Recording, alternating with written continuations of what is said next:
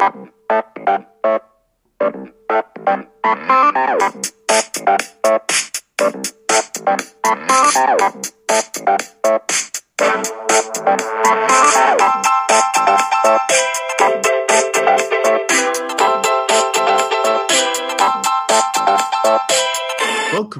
Different Gravy, not just another Sheffield Wednesday podcast. I'm one of the hosts, Richard Miller, and my co host is convinced that the same magic that turns average to poor championship players into world beaters a league below applies to podcasters as well. Planning to become big league in a little league, he has announced a suite of new shows. My dad has written a porno based in Cheltenham. WTF, short for We Talk Fleetwood and the Luke Gledall show, exclusive to Spotify, where he insists on watching YouTube clips despite the fact it's an audio medium and tries to sell you vitamin pills. Can we keep his feet on the ground for one more episode? Dr. Luke Gledall, how are you doing today, Luke? I'm good, and no, you cannot keep my feet on the ground. Oh, well, I'm glad to hear it. How how's the week been? You know, we we've had this kind of long period of feeling like we were probably down, but it not happening. Now we've we've had a week to come to terms with the reality of it. Has it? Uh... It feels weird. I mean, um, it feels weird because I mean we're we're getting to. Uh, I'm not sure. Rich, Rich, me and you will talk. We'll talk offline about what we're what we're doing for the foreseeable future. Mm. Period, period that kind of lies end of season, leading into you know the next season, the 21-2022 season, Sheffield Wednesday in League One. The interregnum. The Getting a slice of the action. mm, slice of the action. Slice of the action in it, blood. Um, so we'll be doing that. Um, but in the meantime, it's kind of weird. So it's nice to have a strange, and it's weird because I mean, I think people know. I think people are very much like us, Rich. They're very passionate about Sheffield Wednesday Football Club. Mm. Um, but it's just nice to have a break. It's nice to just not think about it. Well, you get little, little sort of glimpses of it mid-season when it's an international break, and I think if you if you're in the middle of a winning run, the international break feels like it takes forever because you just want to get the you know get to the next game. The flip side of that, when you're on a losing, you know, you've just got tanked or you're on a losing run, or you've had a whole season where basically you've just lost every week. You do sort of welcome the break because it is a it's a break from the uh, the tedium of of having to muster up some hope and some expectation every week of, about this football club, which uh, constantly lets us down. So yeah, I think it's been nice not to think about it quite so much for a week. It's got to be Mm. said. But we are going to think and talk an awful lot about Sheffield Wednesday uh, this this show. It's what we do. Um, but this serves as our as our season review. Uh, we're going to take a look through the the season that's just been and pick out best and worst moments and give every member of the the squad that's played more than a minute of football a grade. We're gonna we're in a bizarre and unique position to be able to give managers grades because we had four different managers and each of them did about a quarter of the season. So we can play them against off against each other and see how we feel they did. Uh, and we'll also look back at our pre-season predictions that we made and uh, judge ourselves on how well we did at predicting the future. Uh, so lots to get into. I think it's going to be interesting and fun but in the you know first things first we've got to deal with Hoo hoos. and the first bit of news is uh we're under an embargo again which is great fun. Uh there's this has been rumored. There's rumors of several teams i think up to 10 being in this a similar position. But due to once again poor management of the club poor admin uh we're in a position where if if the transfer window were to open right now, we wouldn't be able to make any use of it, or we'd be very limited in our use of it. Um, how worried are you about the fact that we're in an embargo ahead of a pretty much a complete re rebrand or re, or you know restart of the team of the squad, Luke? It's a good question. Um, how worried am I? I don't really have any worry worry about that right now. I just Yeah, well, it's. I think it's it's so much like I'm I'm just at a level of complete content apathy right now. So there's uh, there's really nothing in my bucket. I don't know if that's an expression, but I'm going to use that right now as an expression. And you're not Um, worried about the fact that there's nothing in the bucket because there was a big hole in the bottom of the bucket. You're just going, well, there's nothing in there, so what what can I do? I'm going to flip it over and on it like uh like an English Canadian or woolly. That's what I'm going to do. Going to go hang out with Soapy Suter, Or Week, it would be Elsa, as they have in Leeds. Yes, or or Bielsa. I don't know because I, ju- I, I genuine. Okay, let me let me kind of say it from the position of pure kind of apathy right now. Let me just kind of get this out there, and I'll move on. Kind of take a very serious look at it. I'm just genuinely at the point of just thinking like, I don't know, like this is. It, it kind of feels like I'm looking over the fence at. It feels like I'm looking over the fence at a neighbor's thing, you know, because it's just it's everything that Mr. Chansiri has done for Sheffield Wednesday Football Club to just be like, "This is your mess. You've got to sort it out, man." Brand Chansiri is is just stumbling from one disaster to the next. Pretty much, pretty much. But I'm not surprised. Like, I mean, you told me this, and I, I kept up a little bit with some of the Wednesday news, but I'm, I'm kind of just getting to the point of just being like, I'm happy to just not look at this for a while, you know. So it's it's like I haven't been diligently following some of the rumor mill firing up with who we're looking at from leagues one and two, which seems to be what's mm. what's kind of happening. I think we can probably bench all that stuff to the side. We've got a lot of stuff to get into today. So yeah, that's fair I, enough. I don't want to look at that. I mean, but it's just we've we've constantly been in a cycle of being in embargoes. Like it, it feels like a board game. It feels like a board game which is called embargo, and it's like you know you pick up a chance card, much kind of modeling, very loosely modeling Monopoly, and it's like you you breathed, take a transfer embargo. Take a chance, embargo. You know, Rick Parry doesn't like your face. Rick Parry transfer. made, heard you made an under par lasagna. Take a transfer embargo. It just feels constantly like that. So it's it's nothing new.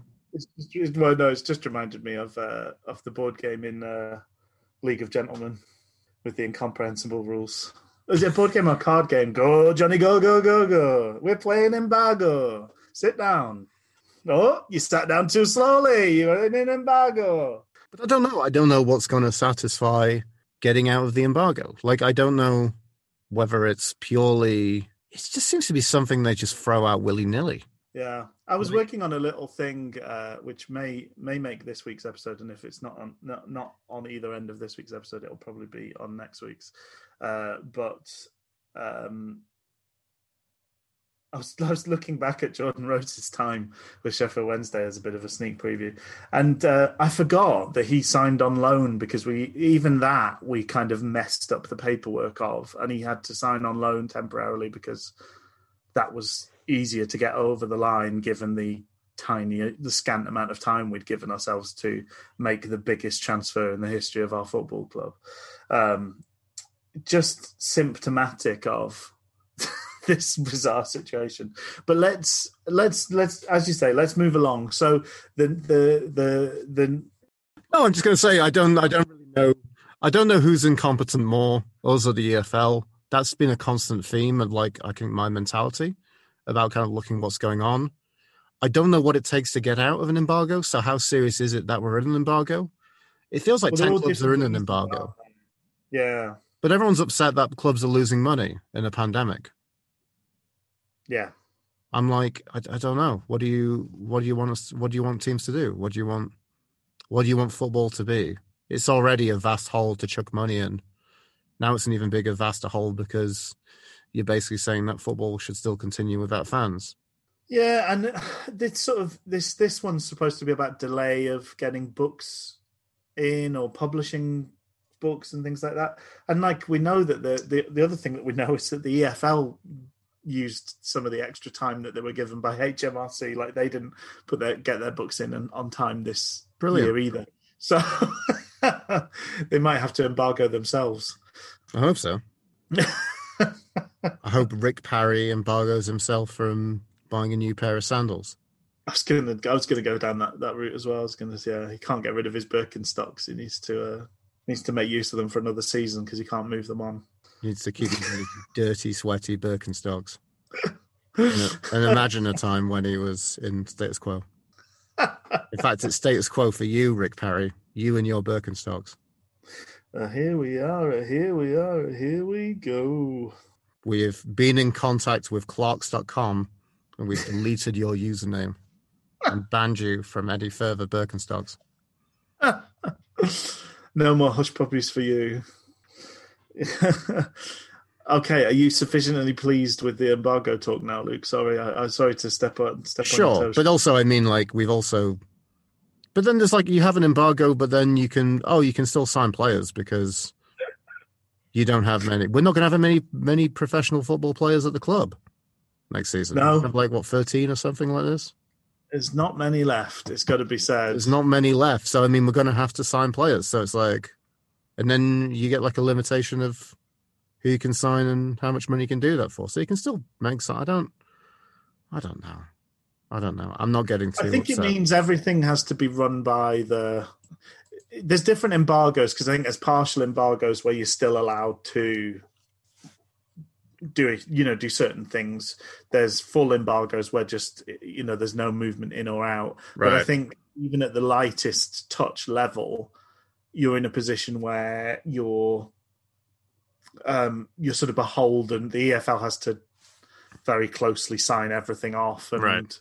I think you kind of have it almost needs to be zero sum. So like if you're mo- if you're moving somebody in, you have to move out, show that you're saving the equivalent value somewhere else.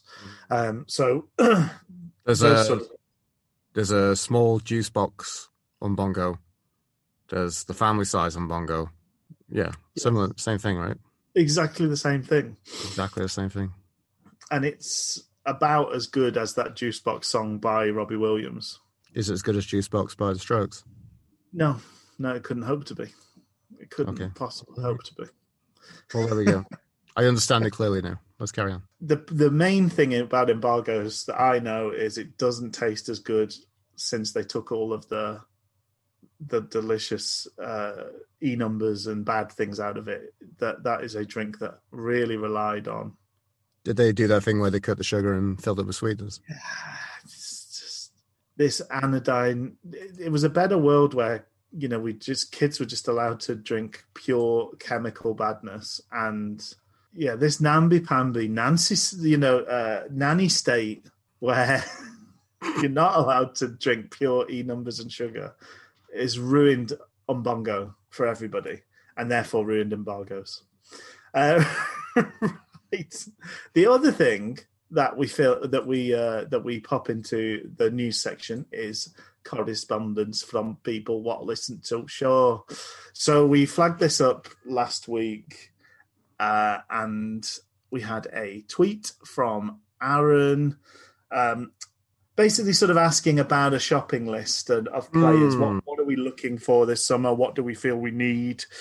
I don't think necessarily it needs to be you know like mike smith who's got w- one goal in 10 games for Cheltenham Town is is available for li- very little money kind of thing. It- that I don't know how much that will mean to anybody but we can we can be specific where where we feel that the need is there. But I think for me it's more what what are the top priorities that we need to what what are we on the lookout for what do we what do we desperately need um surprising to nobody at all will be my top of my list will be a goalkeeper I'm always as a goalkeeper. Um, I do want to say though, I did try to go ahead and try and do a bit of amateur kind of scouting. oh, good good stuff I went through a list of players who probably in the championship who are probably out of contracts, thinking that Yeah. was kind of a similar world of what we were looking at. Yeah Um, it's very bereft of a lot of still players that I'm really convinced about or think would be a good a good we move. could get a dream team back together of Joe Bennett at left back and and uh, I saw Joe Bennett and actually wondered actually wondered if that was probably one of the more palatable options of players who are kind of entering out of contract. he's been very good for Cardiff, hasn't he? By and large, I think he's still he's always had injury problems all his career.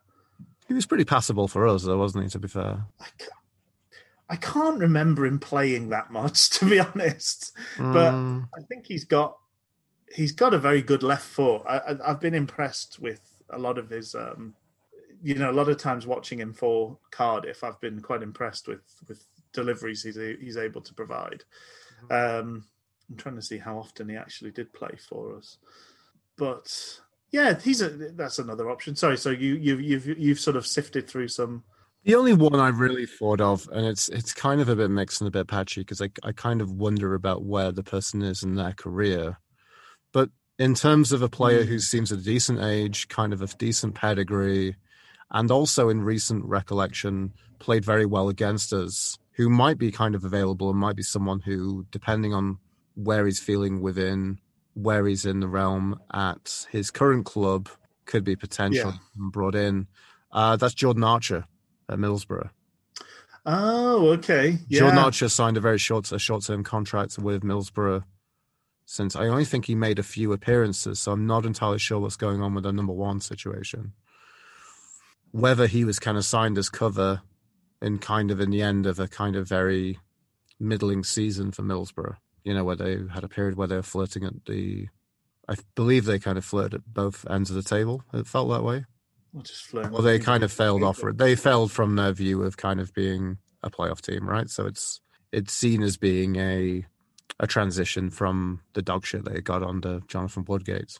They sent out Dejan Stojanovic on loan, and then and then I think Jordan Archer came in as a replace a sort of short term replacement. So I guess they maybe they were doing some um, deck chair shuffling. Uh, saving you know saving some money by getting a big earner out and then archer was able to to step into the the breach for them but um certainly yeah seems to be a very decent goalkeeper good age for a goalkeeper he's 28 Hmm. um that would not be a bad shout at all And a decent pedigree and a lot of time with Millwall. I'm not entirely sure yeah what his case was with Millwall, but I think for a club in our position, I think it'd be a decent acquisition. I think it's, if not him, a player of that ilk that we definitely need. That's that is the first thing on our shopping list. I think it's very identified for a lot of people that we definitely need a number one goalkeeper to take us forward.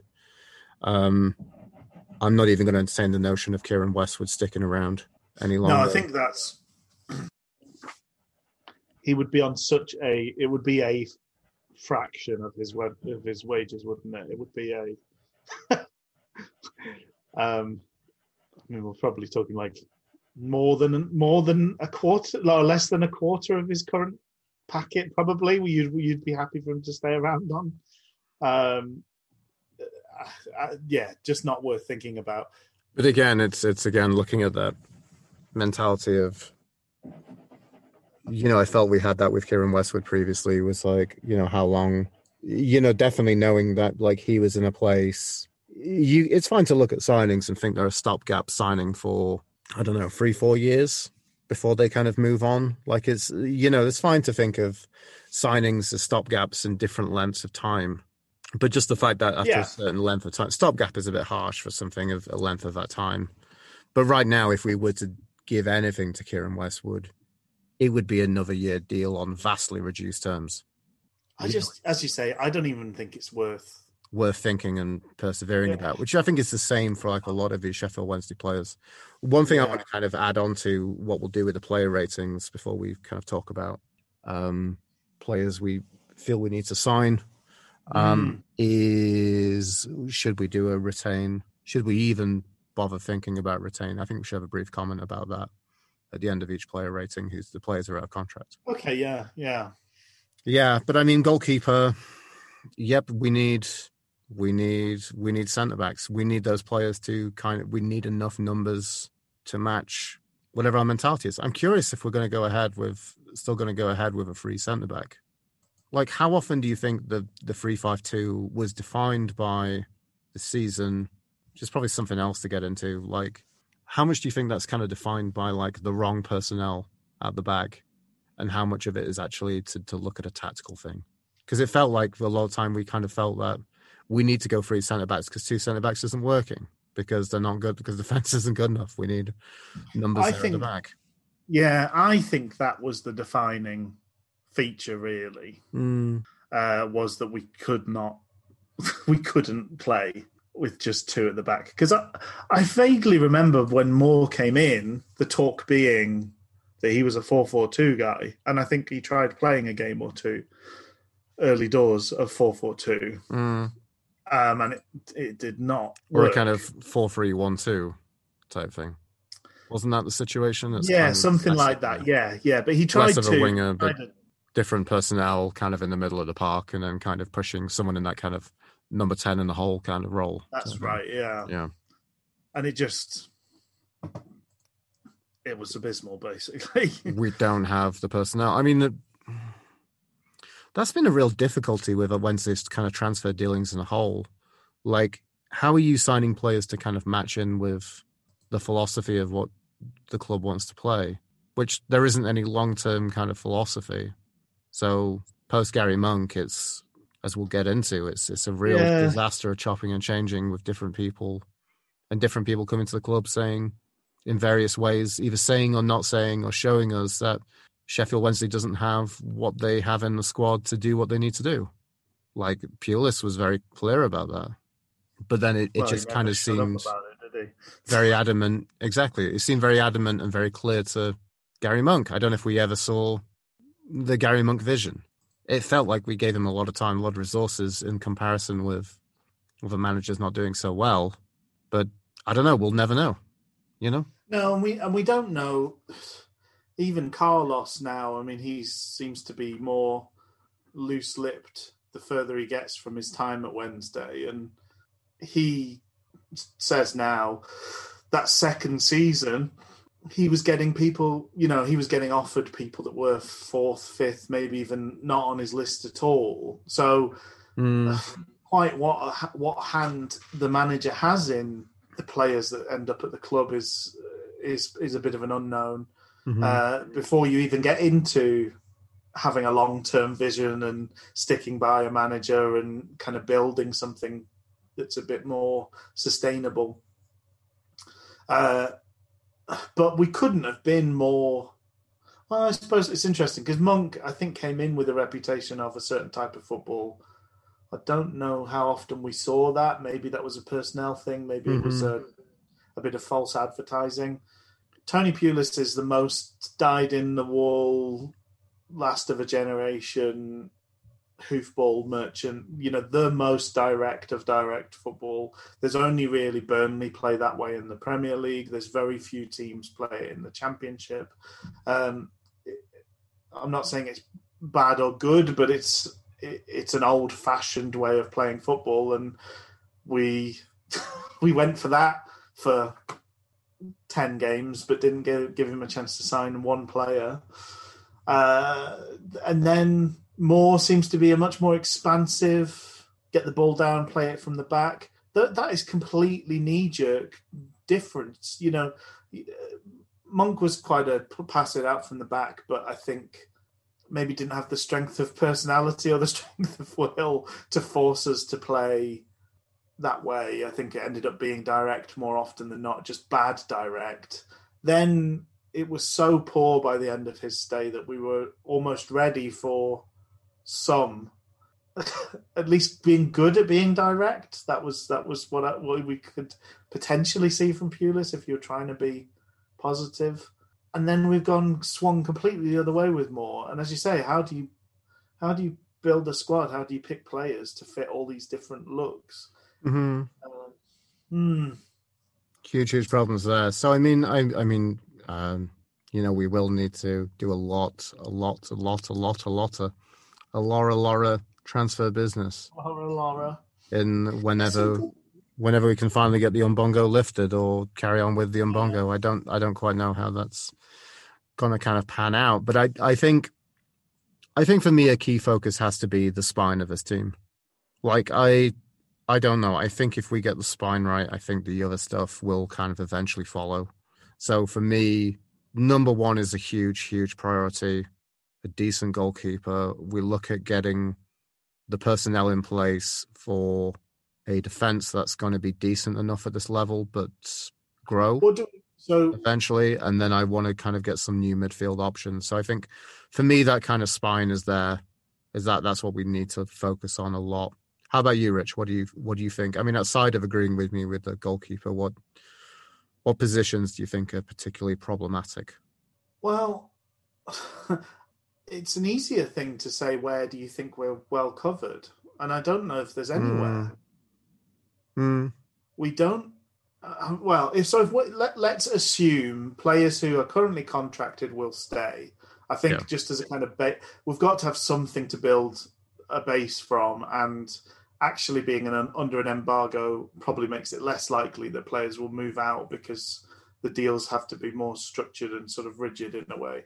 So let's assume we still have Windass and Patterson. I do think that's the makings of a fairly decent front two in League One. Yep. There's no backup to them. Hmm. So either we need a youngster or two to step up, or we need to bring somebody in there. Midfield, we've got Hunt, Who's out of contract? who's out of contract. Yeah, Hunt's out of contract. Um, okay, so we've got Barry Bannan. He's Yeah. the only, is he the only midfielder we've got? Oh well, um, guess I guess um another bit of news. Hutchinson's triggered a one-year contract extension. Right. Okay. So, I mean, in terms of players who are here beyond this summer, you know, barring a re-up or, or, or whatever, we we have Börner, Palmer, Patterson, Luongo, Iorfa, Dunkley, Windass, Wildsmith, Adedoyan, Dele-Bashiru, Connor Grant, Cameron Dawson. That's it, according to Transfermarkt. So what do we have? We've got a good right back. We've got a decent left-sided centre back. I think probably with Chey Dunkley and Iorfa. Maybe actually, we've got a def- a defence, a right-sided defence and a centre of defence. We don't have any left backs at all. Liam Palmer can only play one of those positions. So maybe get. I don't know where Galvin is in terms of his. I believe he's been offered another year, or we've triggered a year for Galvin. So maybe Galvin's our left back. Maybe. Goalkeeping wise, we do actually have two goalkeepers. Neither of them would I be very excited to see play, but I, I do worry we'll be in the position where we kind of have to go with them, looking at all the things that need to be done. Hmm. Um, so I'm just trying to. What does that look like as a team? So we've kind of got Patterson and Windass up top. We've got Luongo for one game when he's fit. Dele-Bashiru and Bannan in a midfield. So we need some a couple of a you know, decent number of players there, two or three probably. Um, I guess Connor Grant's a midfielder, so maybe he's he's in the offing, you know, in in in and around at this point in time. Uh, so yeah, I think obviously so left back is needed, a winger or t- two or three maybe wingers, a backup striker, another centre back, and a backup right back. But if we could keep Urhoghide on somehow, he would be he would still he would provide good cover for the back few. Is there anybody? I mean, do we expect anybody in that group to step up and be? I, I'd like to see Dele-Bashiru given some time. Hmm, me too. That would be that would be a hopeful thing to come out of all I think this. it's the best time and the best opportunity for him, and I think, I think it's it's um, personally, I think that'd be a beneficial situation to all parties. Because Yeah. I mean, he's come in and it's not worked out for him for a number of reasons, and I'm sure he's very disappointed. But this is a good time to refill the enthusiasm tank and go ahead, go again in the league below. And I, I would like to think he plays more games than he doesn't next season. Do we have a sort of return? I know Iorfa's start. He's come back to running now, hasn't he? So are we expecting him to be fit for the start of next season? I think so. I think he's he's been in around there in terms of fitness now. So unless anything um unbeknownst happens, Hmm. then he should be fit for fit for next season to get going. Keep it A, going. a centre back pairing of, or him playing right back potentially, Liam Palmer left back, with Dunkley and Börner as the two centre backs. That's it's not a bad back four for League One. It's not terrible, no. No. But we obviously have nothing beyond that. But I'm not still, chomping at the bits of thinking that there are first options based off this season. No, I know. It's, Again, we're we're playing with that weird alchemy of like, you know, we dunk them into uh, dunk them into the lower nether regions, and somehow they come out come out No. molten gold superstars. Well, I sort of in, in discussions in the week, I sort of did it with Börner, didn't I? Uh, that he'll probably be all right at division below, but he really looks like a busted flush at the moment. So there's no given that that's going to happen. Um, I I have no worries about Palmer. I, I think Paterson and Windass will both be too good for that division most of the time if they get to play and play and play in their right positions. Mm-hmm. Bannan is obviously going to look a look a step above because he frequently looks a step above in the championship. And I think if Iorfa and Luongo manage to stay fit, they're both fantastic options Mm-hmm. in, in whatever position they end up playing in. So those are the, the little glimmers, but there's a lot, a lot to do. and we were sort of in this position last season, and we didn't really do a lot of the signings that we needed to do, which I'm worried about. I'm worried we won't do enough business I because right now you. Yes, sorry, go on. that was exactly the same thing we had last summer, and we didn't I know. we didn't do enough business. Because right now you could literally sign a player for any position and it would be a welcome addition. There is just this is there is so little to play with. There's maybe an eleven if you're inventive and everybody's fit, and about half these people are never fit. It's a it's a really tough starting point. I, hope somebody like if you're a positive person, glass half full, this is a tremendous opportunity to build the squad that you need. So if you're Darren Moore, you've got a certain way you want to play. Surely you've got the opportunity now to to pick some of the you know to to pick players that you want, you need, and play the way that you want to, you'd like to play. That's it is an opportunity because it is so wide open. I just wondered if there's any any uh, Doncaster Rovers players that might, he might be interested in. Donny, who were in the playoff spots and then just just fell off massively. when he when he left because he was so good.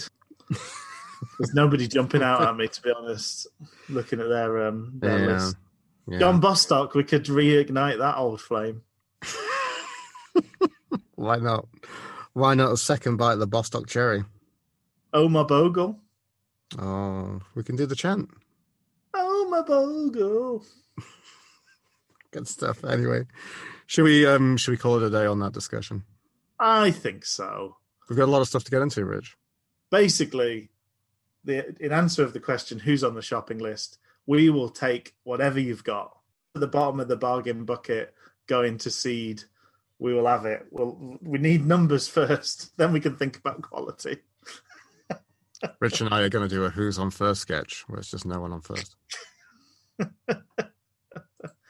There is, I- think, uh, in terms of the positive side of things, just to kind of wrap things up, I think there are some decent players on who are out of contract. It's maybe not a terrible time. I think the fact that this is a um, this is a difficult moment for all of the footballing world probably puts us in quite a nice position as a team that has has sort of run our squad down to the bare bones. Because I think there will be players available to fill those gaps and they're going to probably be some fairly decent options. Um, if you look at championship players who are out of contract this summer there are some some pretty decent players around. And, and maybe that's always the case but even if you completely look away from the top the you know the top of the tree I know we've been linked with Ashley Fletcher, Britt Assombalonga's another one, Diedhiou, who um, looked very good against us for Bristol City, it has been released. Troy Deeney, um, Andre Ayew, and I'm not expecting us to get any of these players, but even looking, even looking a next level down, um, the, the, you know, there's some, there's some James Chester, Andre Wisdom. There's some decent players who are available this this summer um, when we're when we're having a poke around. So hopefully we can make some we can make more uh, good choices than bad, and uh, we we can we can pick up some some really good bargains on that free transfer market. Nyland is another uh, option goalkeeping wise. Uh, he's I think he's a Swedish international. Uh, he's he's his contract's up at Norwich this uh, this summer. Um, okay, so ba ba ba announcement. You know, big, big noise, explosions. Who are you wearing, Luke? Who are you wearing? I'm wearing well, Rich. I'm wearing some black jeans from the fine people at Old Navy, and also Mm-hmm. wearing a, a New York Owls Sheffield Wednesday Wednesday Addams T-shirts. Shout out to the Oh, Owls Americas. So, yeah, that's what I'm wearing. Fantastic. What are you wearing, Rich? I'm uh, I'm I'm wearing some loungewear uh, bottoms with Darth Vader on them from M&S, probably too many years ago, and uh, a Doughboys t-shirt. Doughboys Oh, is- excellent. Doughboys is the is the best podcast in this uh, God's green earth. Uh, so representing, there we go. so first things first, we're looking at best moments and worst moments for the season. Do we should we do worst moments first and then sort of have the the slight peak of best moments, or do we do we want to uh, lead ourselves into a a period of of uh, mourning and wallowing because we will then go through the other bits of the reviewing the season. Maybe start with the high and then get ourselves into the the black stuff. I think there's so many instances we can kind of pinpoint that that you we talked pre-pod about putting this in, and I just very quickly thought of two two moments. So there are probably some worse moments, and there probably I actually I don't think there's a better moment. The best moment for me of this season, Rich, is Callum Paterson's goal against Cardiff. Yeah, Just yeah, every little step of that is just the is it's just it is goal of the season, all over it. It's it's a staggeringly good goal. Like people would be creaming about that in the Premier League. It's Champions League Yeah. quality of a goal. yeah. It was. It's just every bit of it is gorgeous and perfectly, perfectly played out. It's uh, it's tremendous. I think probably those two games against Cardiff are were as good as it got this this season because we beat them 2 0 the first game of the season and started to believe maybe something special could happen. And then obviously beating them 5 0 was the start of us feeling like maybe we could save our backside somehow. Uh, the two sort of gleaming bits of hope in the season are, are those games against Cardiff. And Jordan Rhodes scored in both of them. The prolific Jordan Rhodes. Exactly. I also enjoyed just speaking about that card, the first Cardiff game. The the Rochdale Cup game was another thing where it just felt like I, just remember how it feels like ridiculously naive now, but uh, I remember feeling very very hopeful and excited about what was in offing. I thought Dele-Bashiru looked so good in that game and really it was almost like a what if kind of moment because I thought I think Hunt looked good and um, you're just looking at it and going, we've got a, an okay first team, and then underneath that we've got this. Uh, I've said Hunt looked good. He didn't play in that game at all. No, he did play. He did play. Sorry, he did play. Ciaran Brennan played as well. So there, there was like we Liam Shaw. So that, I think that was the one where they both played centre back, wasn't it? Brennan and Shaw played centre back, and I thought they looked so assured next to each other. Um, pardon the pun. And it just felt like we had so much going for us. it's unbelievable now to you know all these months later when when everything went wrong but at that time i remember being even a, a bit emotional when we scored that second goal just feeling like hmm, maybe maybe something's in the air here There was a lot to be said about that game and just the feeling of having some real quality running through the squad, right? yeah And I mean, like Kachunga had a really good game. It felt like a He real did. day for the second string. And Yeah. it felt like, even against lower league opposition, it felt like a strong performance. It felt like one to kind of get excited about and felt like one that showed that, you know, there's a lot of strength and depth. Yeah, it did. It did feel that way. And I know, Rochdale have got relegated from League One, but still, you know, it was a decent level of competition. I thought they Rochdale turned up. They gave us a good go, uh, gave it a good go against us, but we stood up to that. And and yeah, it was the quality that shone through. We kind of we battled them where we needed to, and then it was our our better quality and a lot of that provided by that second string and those players that we didn't see enough of through the season, really, for one reason or another. Um, but that was a, a, high point. It was very early on, but it was a high point. Any other good moments before we we get to the worst bits? No, I'm, I'm sure there's some more kind of things. I think you've kind of covered it really. Just kind of, I like the fact you holistically looked at those games. I talked about a moment just being a a goal, but I mean, mm. you can't look at about a a, a game in total. Um, no, I, I think that kind of covers it for the positives of this year. Yeah.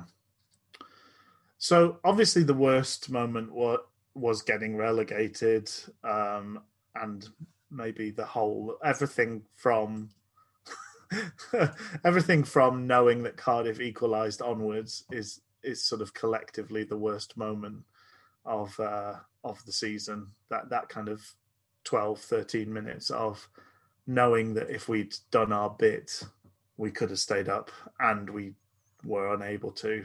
And then the the the sort of the final nail of of relegation. Um, was the worst of the worst. But outside of that, were there other things that stood out for you? Uh, I had an interesting thought about one of the worst moments. I think there's so many candidates for really terrible moments. Um, let me kind of go through some of the um, the other the other nominees in this category uh, before I give the award for the worst moment of the season. The Izzy Brown corner is a big one. The second yeah. half capitulation against Luton. Yeah. Um, the Barry Bannan missed penalty. Mm, there's, there's, a lot of things to think about. There's a think about, well, maybe there's more holistic, and we can think about Tony Pulis is being hired. Um, that felt like a down moment for the, not just for this season, just for my time as a Sheffield Wednesday fan. I think the most embarrassed I've been being a Sheffield Wednesday fan, maybe, or one of those times, uh, having to show try and muster up some vague enthusiasm for that man at the helm, having pretty much universally despised him forever. Um, that was rough. Mm-hmm. And it's crazy. It only lasted ten days. There's so much sort of psychological bartering I have to do. You had to do with ourselves to kind of, you know, make this acceptable in some way. And then it was all for nothing. It was just such a stupid blip in an awful season. I was thinking this may be slightly kind of off the wall and slightly kind of weird. You know what feels like a really worst moment of the season for so many senses, and the fact that it's so kind of cartoonish and so outlandish. The drone at Rotherham. oh yes, that was well, I mean, I, I think for me that Ladapo goal is, uh, is probably my my one. But I, I, do, yeah, I know what you mean. That kind of mo, oh, it was so weird. It was so. It's been such an odd year with the lack of fans and the weird things that fans have tried to do to either inspire their teams or or slack them off, despite the fact they're not allowed to be in the same, you know, postcode area as them. Um, and yeah, the drone. Oh, I've forgotten about the drone.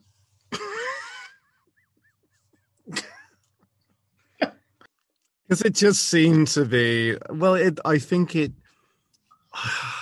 I I really enjoy chatting to you every week, Rich. Which is probably why we're still doing this podcast, despite the fact that Sheffield Wednesday are complete complete dog shit. It just feels like it just feels like a lobotomy of, of any passion I have for Sheffield Wednesday is taken from me every time I watch this football team uh. from afar with no connection. And there's no, there's so many, there's so many slim good moments this season. I think that's the thing that is disappointing yeah. looking back at these players. Like just for like, I think we imagined it would be tough going into the season. It was tough, but I imagined more moments of quality, just a few from everybody. And it, there's just so there's so little to kind of get from that. There's so little output from the machine of looking at these players. But one of the things I thought you said, Rich, which was I thought so apt and so good, which I thought mm-hmm. was really great for you know your reading of the game and how you see things. Basically, you said that this is something that is going to disrupt us massively, yeah. and we were starting okay, and then we came yeah. back out, and then we shipped three goals in just the worst fashion. Aden Flint gets injured, which I think is huge. I think it's thanks to the fact that they go indoors. I yeah, that disruption of the game. I think that injures him. I think that changes the outlook of Sheffield Wednesday's defense. I think that causes that is disruption. I think that's a big disruption that has a big knock-on effect. I think it's a big butterfly effect, butterfly drone effect, or whatever you want to say. You know that it's a that's a big thing. You know, actually, that the the getting cold, the sitting down, and things like that, because there's a lot of wooey sports science that's been added to the game in recent years. But it is shocking how like medieval a lot of a lot of what happens in and around a football team, fitness wise, is really ah, yeah, it's it's dark ages stuff, and yeah, keeping warm is one of those things because I, I, know I've heard several people say, um, and uh, in particular uh, Scram, who was a uh, on on the House Talk, who was a, I believe, a physio mm-hmm. for a number of years at, at Watford. Um, apologies if I've if I've kind of made a stab there and it's wrong, but you know he talks about the time. Actually, half time would be much better if it was just ten minutes. Fifteen minutes is is a bit too long to kind of break away from the activity.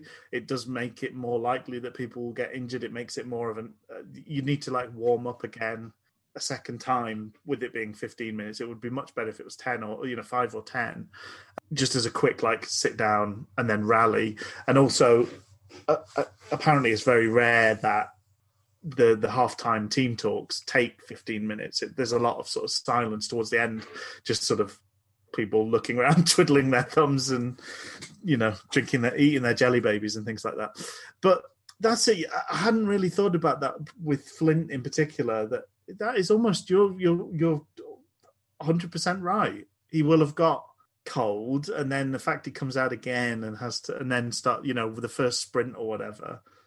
That's what's done him. Um, because I'm amazed footballers watch watching half time is shocking.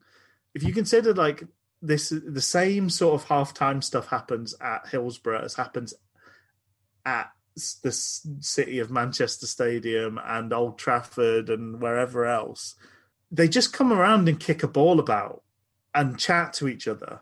And when you think that these are some of the most expensive human beings on earth, it's mad that they're not going through a proper warm up routine to look after them.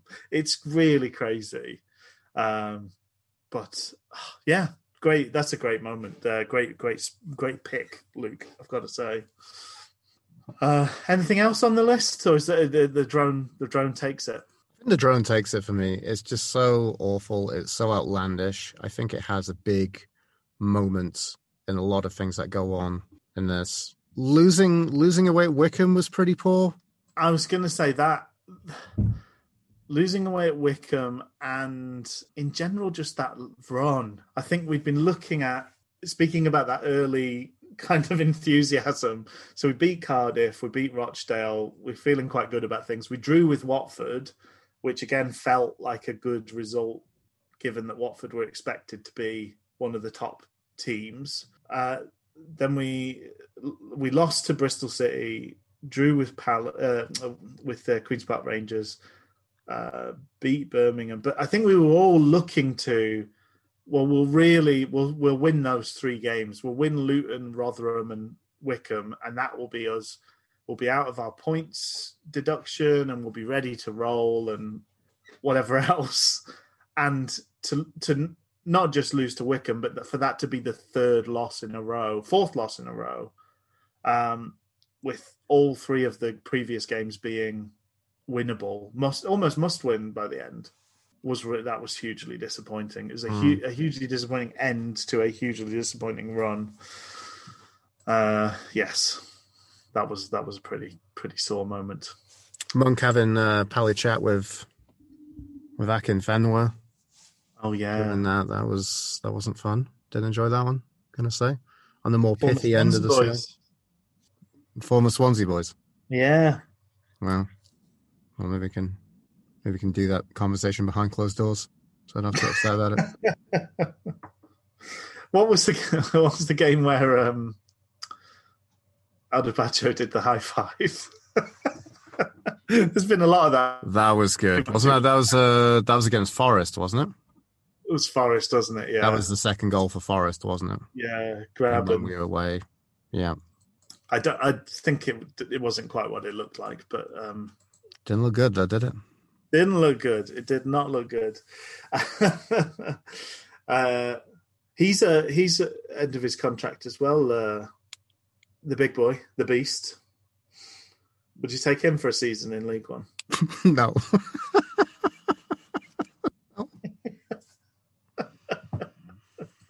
Fair enough.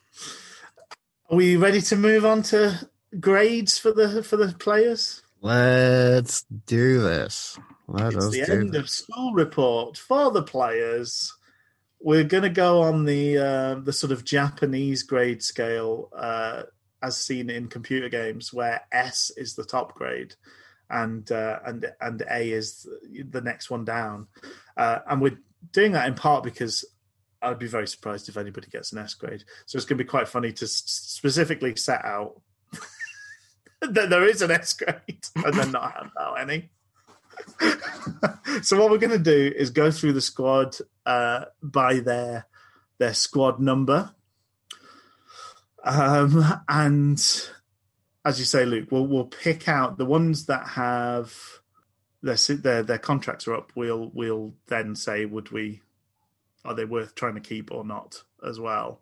Mhm. So number one with a bullet is Keiren Westwood.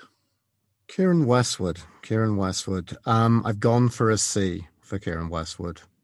I Mm, think it's interesting to start off with Keiren Westwood and look at Keiren Westwood straight off the bat. It's interesting to say that not every rating is relative.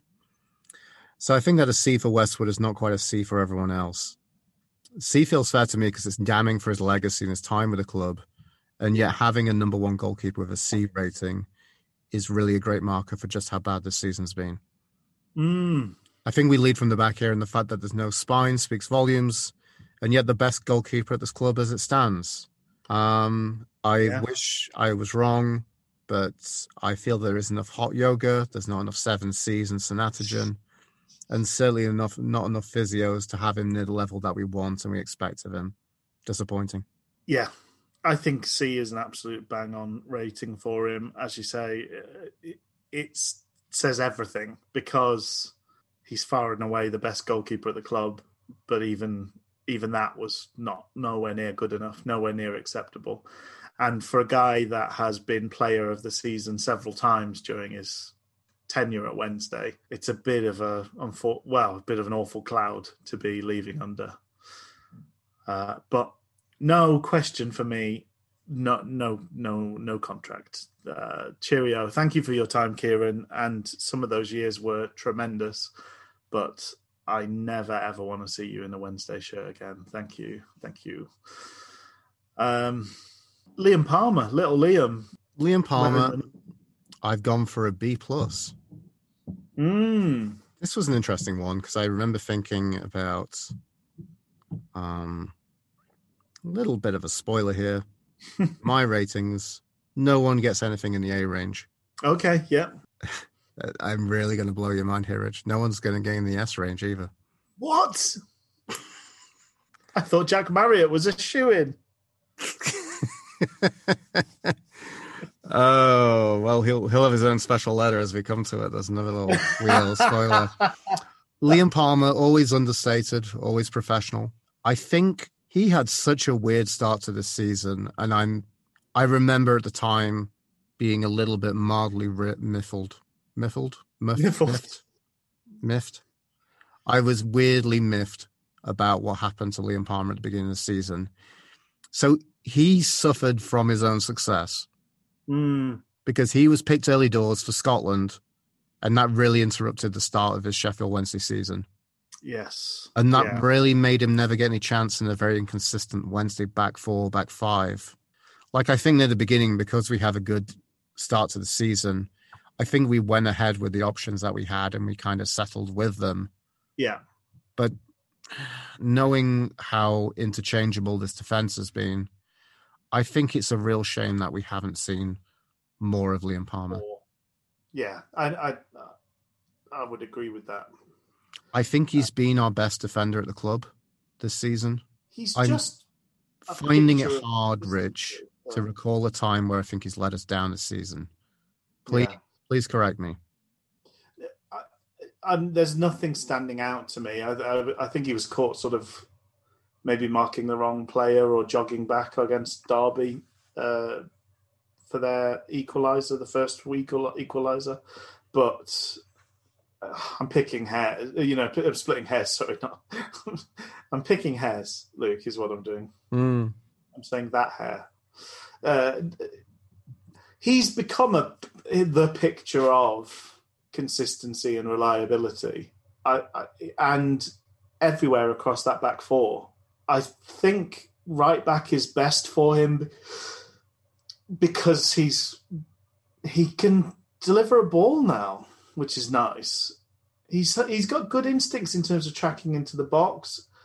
His finishing leaves a lot to be desired, unfortunately mhm. really panics still. It used to be that he panicked when he got to the halfway line. He now panics in the box, so that's progress. That's some fast Uh, progress. It's fast progress. Hmm. So maybe he could have a Kieran Lee esque sort of moment where it all just clicks into place in terms of uh, being able to shoot and score, getting finding some zen in those panicked moments because Kieran Lee was really bad at uh, at shooting for a long time, and then suddenly became probably the guy you'd want in those situations. So you know, maybe there's hope for Liam. He's still got a couple of years, good years left. I think. Well, that seemed to be the story with Liam Palmer. It seemed to be like he was on, you know, in that wingback berth, and that was that kind of late interchange in the last few weeks of putting Paterson in that role because he was getting into those positions, yeah, but not doing so great with them. But it's still, again, it's it's um it seems to be a Sheffield Wednesday dilemma of like, you know, you have other players who could probably do it in that position, but they can't get into that position. yeah, So it says a lot for the ability to get into that position in the first place. Even And if you're seeing seeing, you know, Liam Palmer, the Worksop Express fluff fluff his lines in those opportunities. yeah, yeah, yeah. And getting up and down is no mean feat. You know, doing that all game is a is a an achievement in and of itself. Hmm. Uh, but yeah, I, I, I'm happy that Liam's still at the club. I would be happy seeing him turn up at any bid of that back four next season. Uh, if it, if it ends up being left back, if it ends up being part of a three at centre back, if it ends up being right back, more's the better. But um, yeah, I think. I, so did you say B minus? Was that your grade? No, a B plus B plus. Sorry, yeah, B plus. I think is because I, was gonna say think he's a B consistent really seven hard. out of ten player. Oh no, that would Yeah. be that'd be horrendously harsh. yeah. Um, also Yeah, provided, as I said, the luscious assist for a Wednesday play this season, with the Mm. sweeping outside curl of his foot for Paterson's exquisite volley. was great. It was amazing. Number four is Joost van Aken. Joost van Aken. JVA, we barely knew you. Um, a defender out of contract, a defender out And the door, already got a new team, hasn't he? I think. pretty much. Uh, JVA managed to secure himself with a hefty C, which probably means that an underwhelming injury and mm, blunder-ridden affair of a season gets him award of his best season with the football club. Yes, yeah. and you, you know, kind of, he had a bit of a berth in the left back role, which seemed to do well for him. I didn't mind him there. That was. I didn't Pulis- mind him there at uh, all. That was the work of Pulis. Yeah. That was Pulis coming in and saying we don't really have a left back at the club. Yeah, I think people have said they'd like to see him at left back almost since he started. He doesn't have the physical presence of a centre back. He's too easily moved around. Um, but he has a cannon of a left foot, so he can play passes forward. He can cross.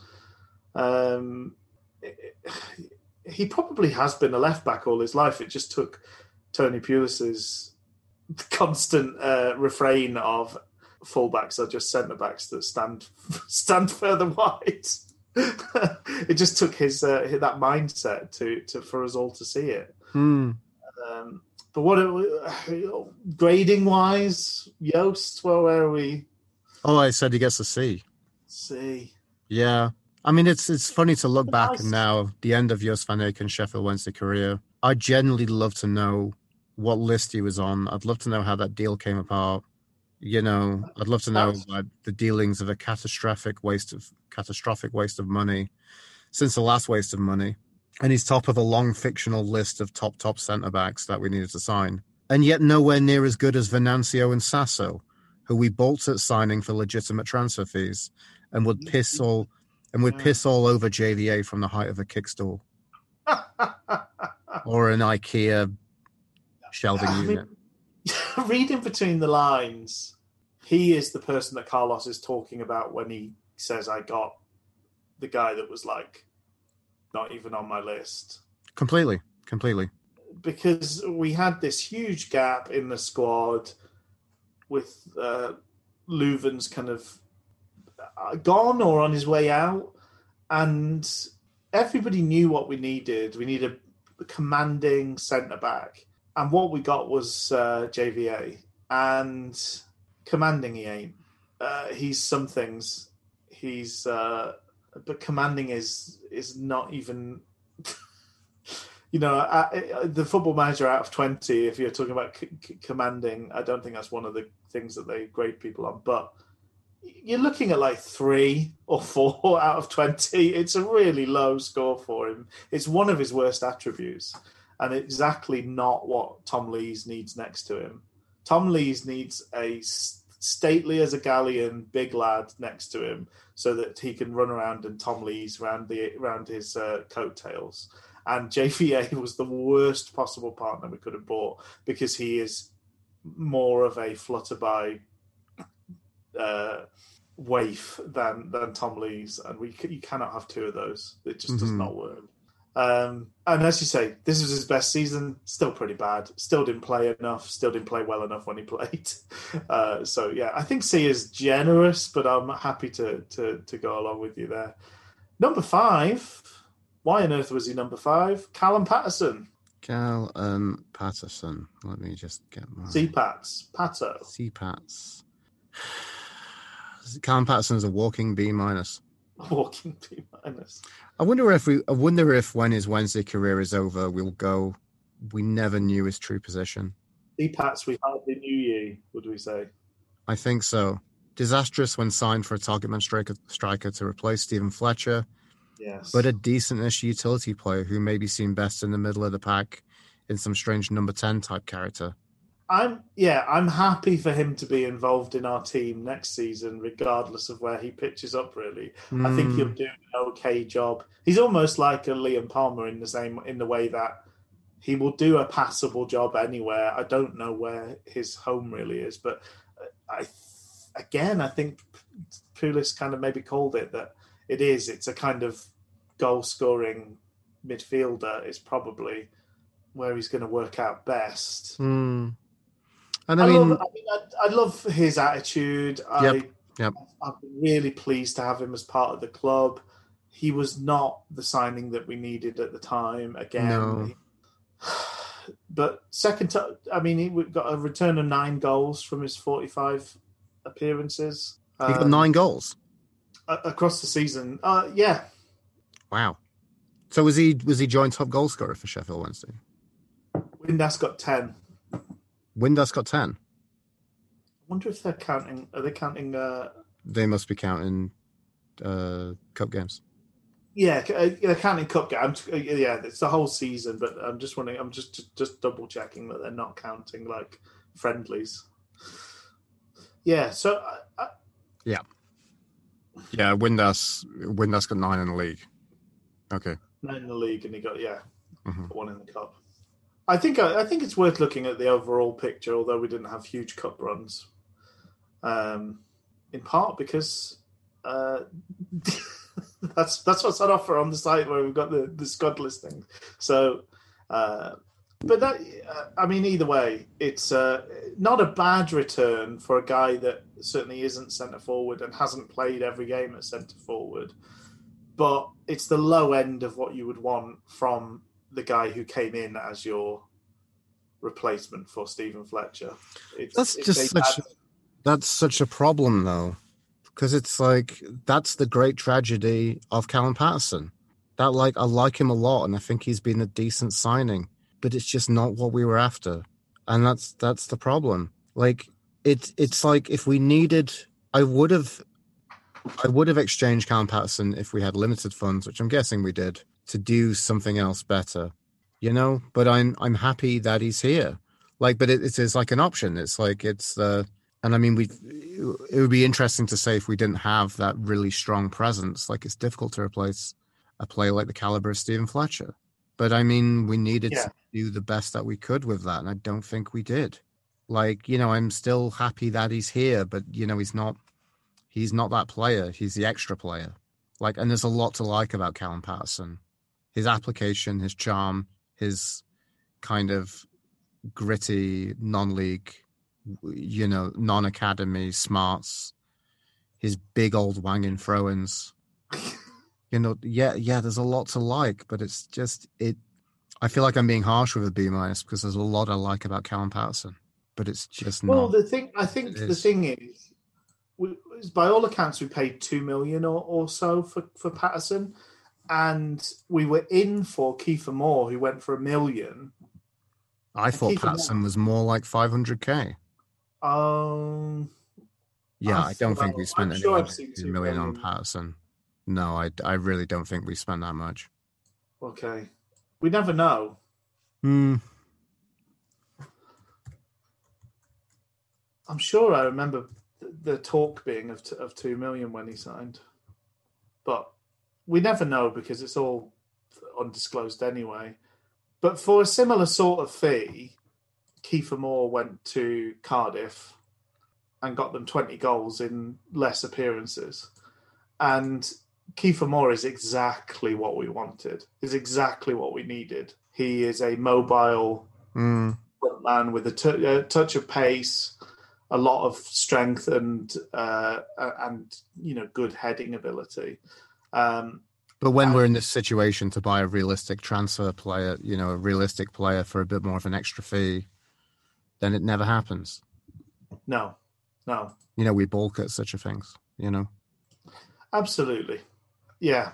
Uh, So that's the problem. So like we could have I don't know if we were ever really fully in for Kieffer Moore, and I'm sure Kieffer Moore probably might have been another player who had returned by Wednesday's position at that time. All thanks to all thanks to the chairman. Uh, I'm seeing 500. So I don't know where I got the two million from, but uh, No, if we spent two million, then that would be ridiculous. But I mean, you know, Cardiff, Cardiff, Cardiff got Kieffer Moore in the end. the Cardiff got Kieffer Moore. It, I think basically we we got Paterson because they got Kieffer Moore. We were kind of like, Right. You know, we got we got their they got the better one in, and we got the uh we got the hand me down, hand me down Callum Paterson, Hmm. that, who we might grow into, and by growing into that means dropping down to the league below.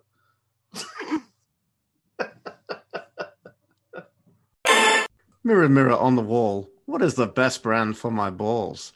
Manscaped, of course. Hold up, is that a nose pube? Good thing our partners at Manscaped are here to ensure you're taking care of your manhood and your nose hairs with the new performance package.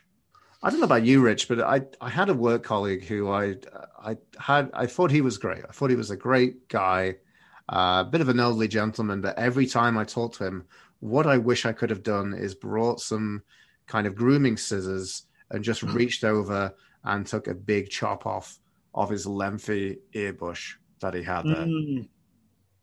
And I also I don't know about you, but I I'm a man who you know sometimes likes to pick my nose, and sometimes I, you know, sometimes pull out some hairs from my nose, and I'm thinking there's got to be a better way than this of just It's- really painfully extricating nose hairs.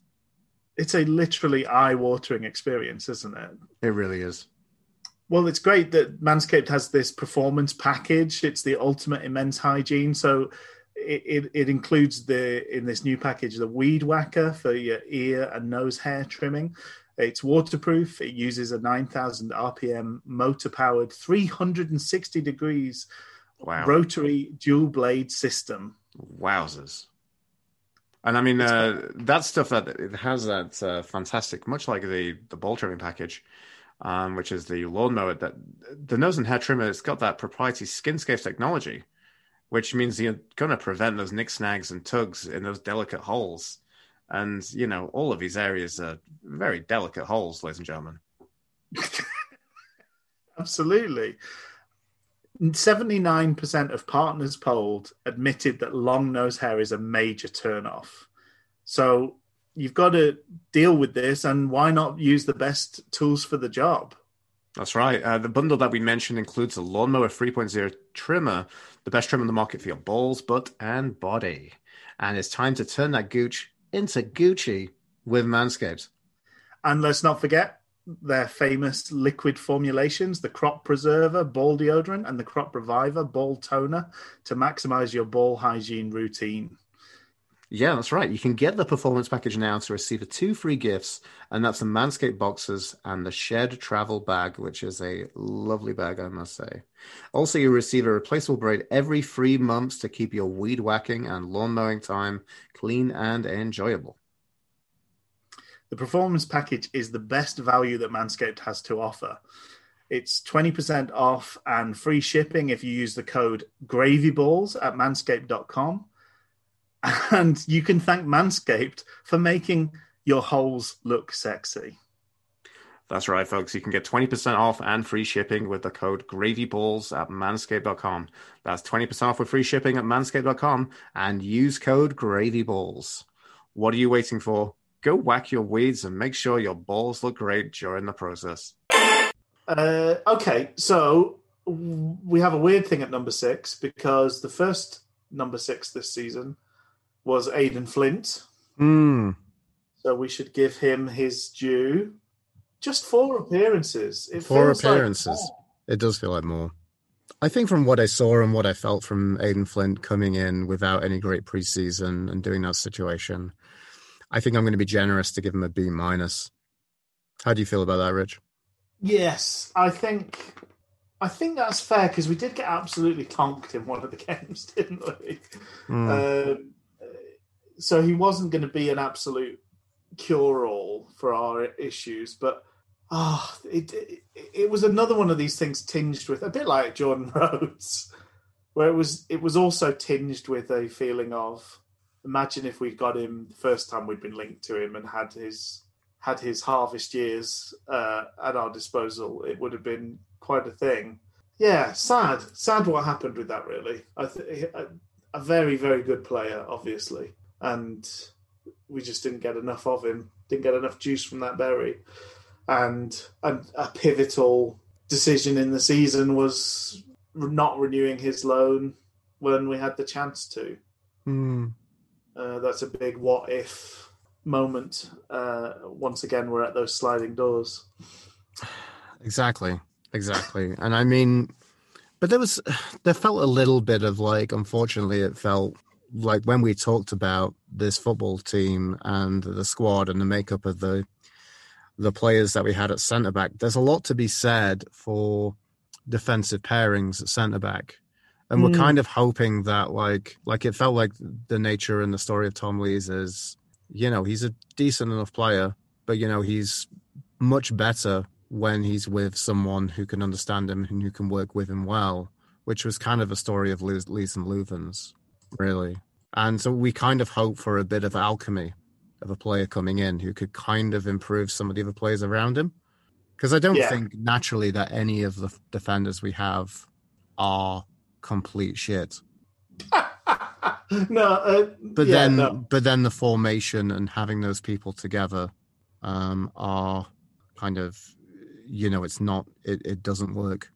with these characters together. I think centre back is still somewhere that, by and large, pretty traditional kind of archetypes remain. Hmm. And your classic partnership is stopper and cover. You have the big guy that goes for the header, and if that fails, you've got the quick guy who can mop up. That's that's a standard centre back partnership. It's like the big guy, little guy up front thing, but they both tend to be big guys because we're talking centre back. And Tom Lees has always been pretty good at being the mop up guy Mhm. when paired with a leader. So his good, his best times at the club, Loovens. I think Loovens wasn't a natural. He's not a. He wasn't a behemoth. He wasn't a massive physical presence, but he just had this calmness about him. He'd seen everything. He'd done everything, and that soothed Tom Lees and let Tom Lees play his best football. Um, the most traditional partnership he was he was in, I think Flint was one of those, and um, I'm now blanking. Hector, Hector was a great partner for Tom Lees. Hmm. The f- times where that fell down was because Hector was then also a ball playing sort of guy, and sometimes his flamboyance got us in some some issues. Hmm. But by and large, that was a great partnership because Hector could go and f- fight the man, and Tom Lees could s- sweep up any of the difficulties around it. Um, so yeah, I, it- it's always been it's been obvious what Tom Lees needs. We just haven't given it to him. Mm. In, ironically, Dunkley could have been that guy. It's just we don't. I have no idea how good. We, we'll talk to talk about him obviously in Yes, time. exactly. I have no idea how good he is because we just haven't seen enough. Next up is the other number six. It's uh, it's Sammy Hutchinson. It's Sammy Hutchinson. Ah, Sam Hutchinson. I still don't know how to think about all this. And yet the funny thing is so much of this is like so much of this is not about Sam Hutchinson. Yeah, So much of it's about Sam Hep- Sam Hutchinson's reputation. He's like the Taylor Swift of Sheffield Wednesday. You know, he's like coming out with like he talks a lot about I don't know, so much of the mentality is a bit like, oh, people think I'm a bitch and a snake. Like like Taylor Swift. And it's like I don't I don't want to keep talking about this. I don't want to keep talking about what it is. And it's just such a tragedy. I don't know, like so much of this is like we're led to believe the narrative and we've gone ahead with the narrative to say that if if a couple of managers at least two managers have said that the problem at the football club is certain characters like Keiren Westwood and Sam Hutchinson, then I I don't have any insight or any reason to disbelieve those people. yeah, But the decision to make a you know to go with the manager and to release him and then bring him back is just madness. And yeah. it was just so weird and so bizarre and it's i was watching a video from there's a football youtuber called benjamin bloom who's um, quite an intelligent quite a nice chat seems to be quite turned on to things he does kind of like a football where he talks about championship premier league all that other stuff And he's aging backwards as well. he's aging backwards as well exactly and he was talking about did like a, a video recap of sheffield wednesday's relegation season and it's kind of weirdly comforting to see people from the outside who don't support sheffield wednesday he supports ipswich Right. um, take a look at things and, and kind of look. And he's basically had like, here's my kind of coda, like, you know, my system for things that relegate clubs. Hmm. And it's kind of like quality relegates club, lack of quality relegates clubs. There's a few other things, but one of the big things is chaos rele- Yeah. relegates clubs. And it just is a fucking mini shitstorm around Sam Hutchinson. And it's just bananas. Like, and the the disappointing thing is to say that like that's all I can kind of view is his time back at Sheffield Wednesday for, well, don't you think and his time previously. Hmm. Sorry, what are you going to say, Rich? Sorry. Well, I was just going to say, it's we- you know thinking of that, the eye of the storm sort of thing. You know, the calm in the eye of the storm has Mm. almost been his appearances, and what we've had is he's done all right. He's I done know. okay. Yeah, yeah. He's not done brilliantly. He's not done terribly. It- it- for all the fuss and all the noise, when you actually boil it down to, he played 22 games for us. He Mm, probably five stinkers and five good ones, and everything else was. Eh, it doesn't amount to very much. no, but it, it it's it's oddly positive. I've gone with a C plus Yeah, his rating, but I, I maybe that's slightly damning. Maybe he's more of a C. No, sorry, maybe more of a B minus. but we simply couldn't have coped without his presence. That's I know, I know, and that's the difficult thing. And it's um, so uh, just some of my. So here's the thing: everything around, like here's my notes. Everything surrounding the situation was weird and bizarre. I'm curious if he's here for the entire season. Then maybe he makes a touch more of a difference for Wednesday to stay up. Maybe that's the odd difference. Like it's weird to look back and say about Sam Hutchinson. I hated him in the middle of the park. I thought he'd just looked completely past it and gone. But again, it just seems like you said, the calm in the eye of the storm seems a calming presence at the back. And everything that seems to me from him, he seems to be a bit more of a character you kind of want in this situation. I don't know. I, there's a lot to be said for the PR situation of Sam Hutchinson. Yeah, Um, Hutchinson, a man who has known Pathos deeply through first his long sojourn to play for Pathos and then the tragedy of playing in a very dire Sheffield Wednesday side. Th- There's a sadness of seeing someone trading off his Wednesday legacy or currency with the fans in a series of very weak and slow footed jaunts around the middle of the park. And yet I think about his extension and experiences at centre back with some words from excellent co host Richard Miller in that I don't hate it. I think he's one of the strongest centre backs, which feels really damning. yeah, But I mean, now we're looking at like, I don't know why we got to the position of playing him every game. I'm glad he played. I'd be happy if he played most of the games, I think. But like, again, selecting him in centre mid, even above Pelupessy and even above FDB and other options, yeah. even sometimes above Shaw. I, I, I didn't like that at all. But I, I'm weirdly thinking now, however he got his one year contract extension, I, I'm not, I don't, I don't hate it. And I, I think I appreciate that in the rebuild that there's so much to do. There might be a value in having him as a bit of an elder statesman as long as he's playing in and around the centre back roles. Well, the move to Pathos, Paphos, Paphos, mate, was was bizarre anyway because he's not. You know, last summer he was he was thirty years old. He'd played forty odd games of Championship football. Like he wasn't at that out to pasture. He could have played for another Championship team. He could have played for a League One team. It was a decision. I don't know. It, it's just so. there's just so much weirdness around the situation. As you say, what, no matter who you believe, why is there even a question? You know, so many players, there's never a question of nobody's asking whether Adam Reach was a was destroying the dressing room. You know, like most Mm. players just get their head down and do their job or don't do it. Um, but with Hutchinson, we've had continual questions about character and influence and whatever else. To then kind of, I don't know, just that it was a bizarre decision decision to go and play in the Greek whatever league. I don't. I, I, yeah, so so strange. I'm. I'm. I think he can make v- valuable contributions to our, our our season in League One next year. I think he's probably a fairly natural choice for a captain.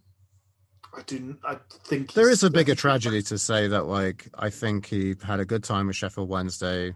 If he'd gone and if he would have gone, the tragedy is we never replaced him, or we we never replaced that- him any other player, not like him specifically, just any other player in any of the roles. Well, that's that's why he. You know, you sort of ask the question: Why did he end up playing so often? A big, big part of that is we needed to sign probably two centre backs. We only signed one, and the one that we signed was injured until November. And funnily enough, you know, when you break your freaking leg, you don't come back nice and easy. You have loads of injuries around it, and that is one of the weird. Whoever was in charge of that decision Yeah. wants shooting. It's a it was a terrible, terrible choice. You could tell from the outset that it was a terrible choice. and the fact that yeah, he was our only addition at centre back until Flint came in, and then Flint broke in four games. He hadn't played a game for six months. Uh, baffling. So Mm. thank goodness for Sam Hutchinson. Goodness knows who would have been playing centre back for us this last run. No, But I know. but but we still got relegated, so it wasn't good enough. And he did give away goals. Uh, But less goals than some of the other players that we can talk maybe, about. It's- maybe. Uh, it's that's what's so strange. There's so much noise and confusion. It's like, it's like you know Pete Doherty when when it was like the peak of the Libertines and you know creative were having to pay security guards to keep him and um, Carl Barât from each other's Carl throats, Barât. something like that. Carl Barât. Very nice. That- Up in the brackets. Oh, how niche can we get?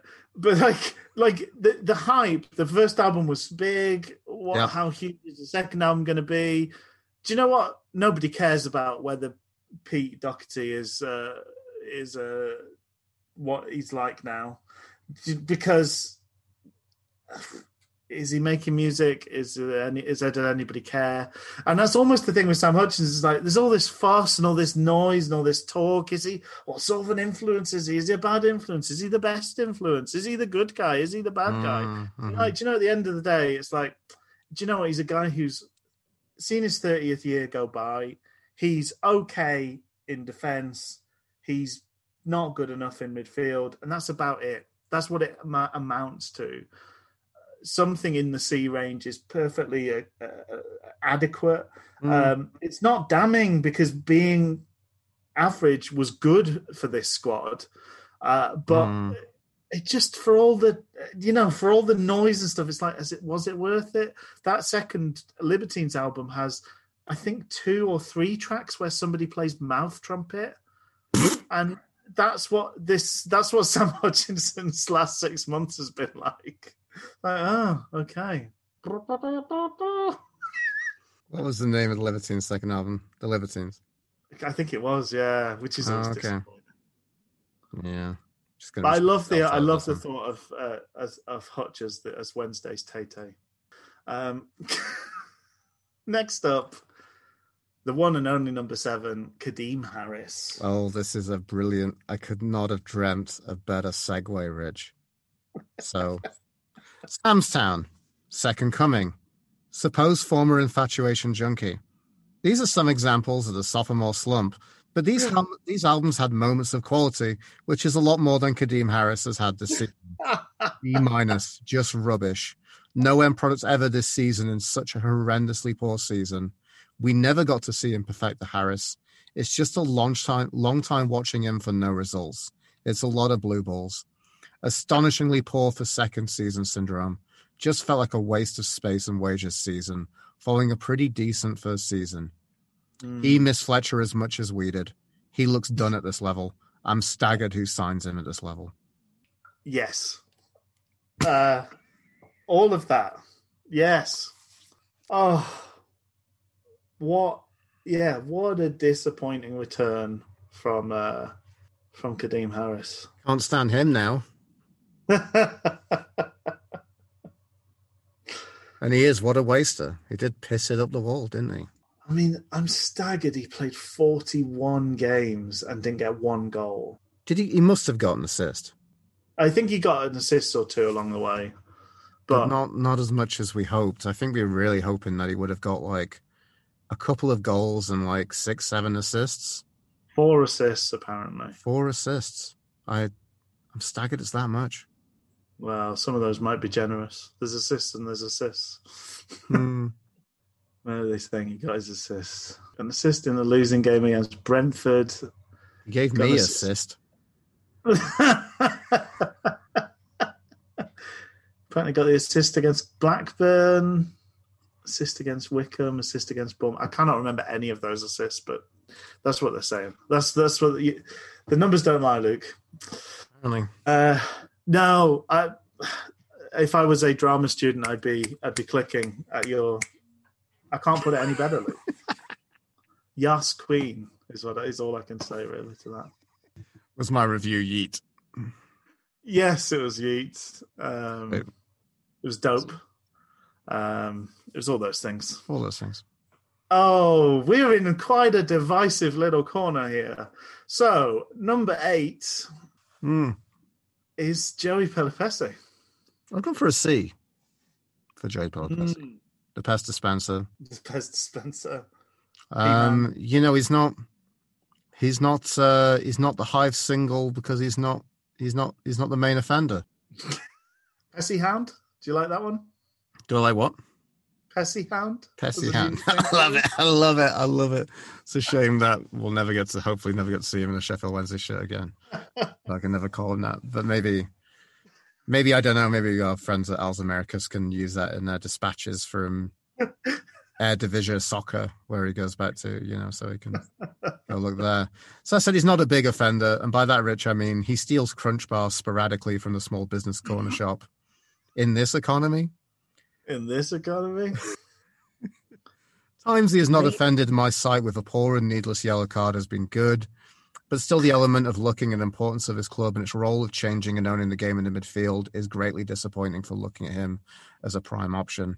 I'll never fully know how good a player he is, and Jos Luke's only signer can saunter off into the abyss. Hopefully he can go on a SeaQuest PSV with a rock tied around his leg and be as boring as that show was under the sea. so you're not. There's a it's a no for you in terms of giving him another year in uh, League One. Oh yeah, did we have we covered anyone who needs to be oh Well, I think we've kind of maybe told our story. We I mean, Westwood. We know Hutch has got another year. Harris is uh, is out of contract, isn't he? But we are waving him goodbye pretty heartily.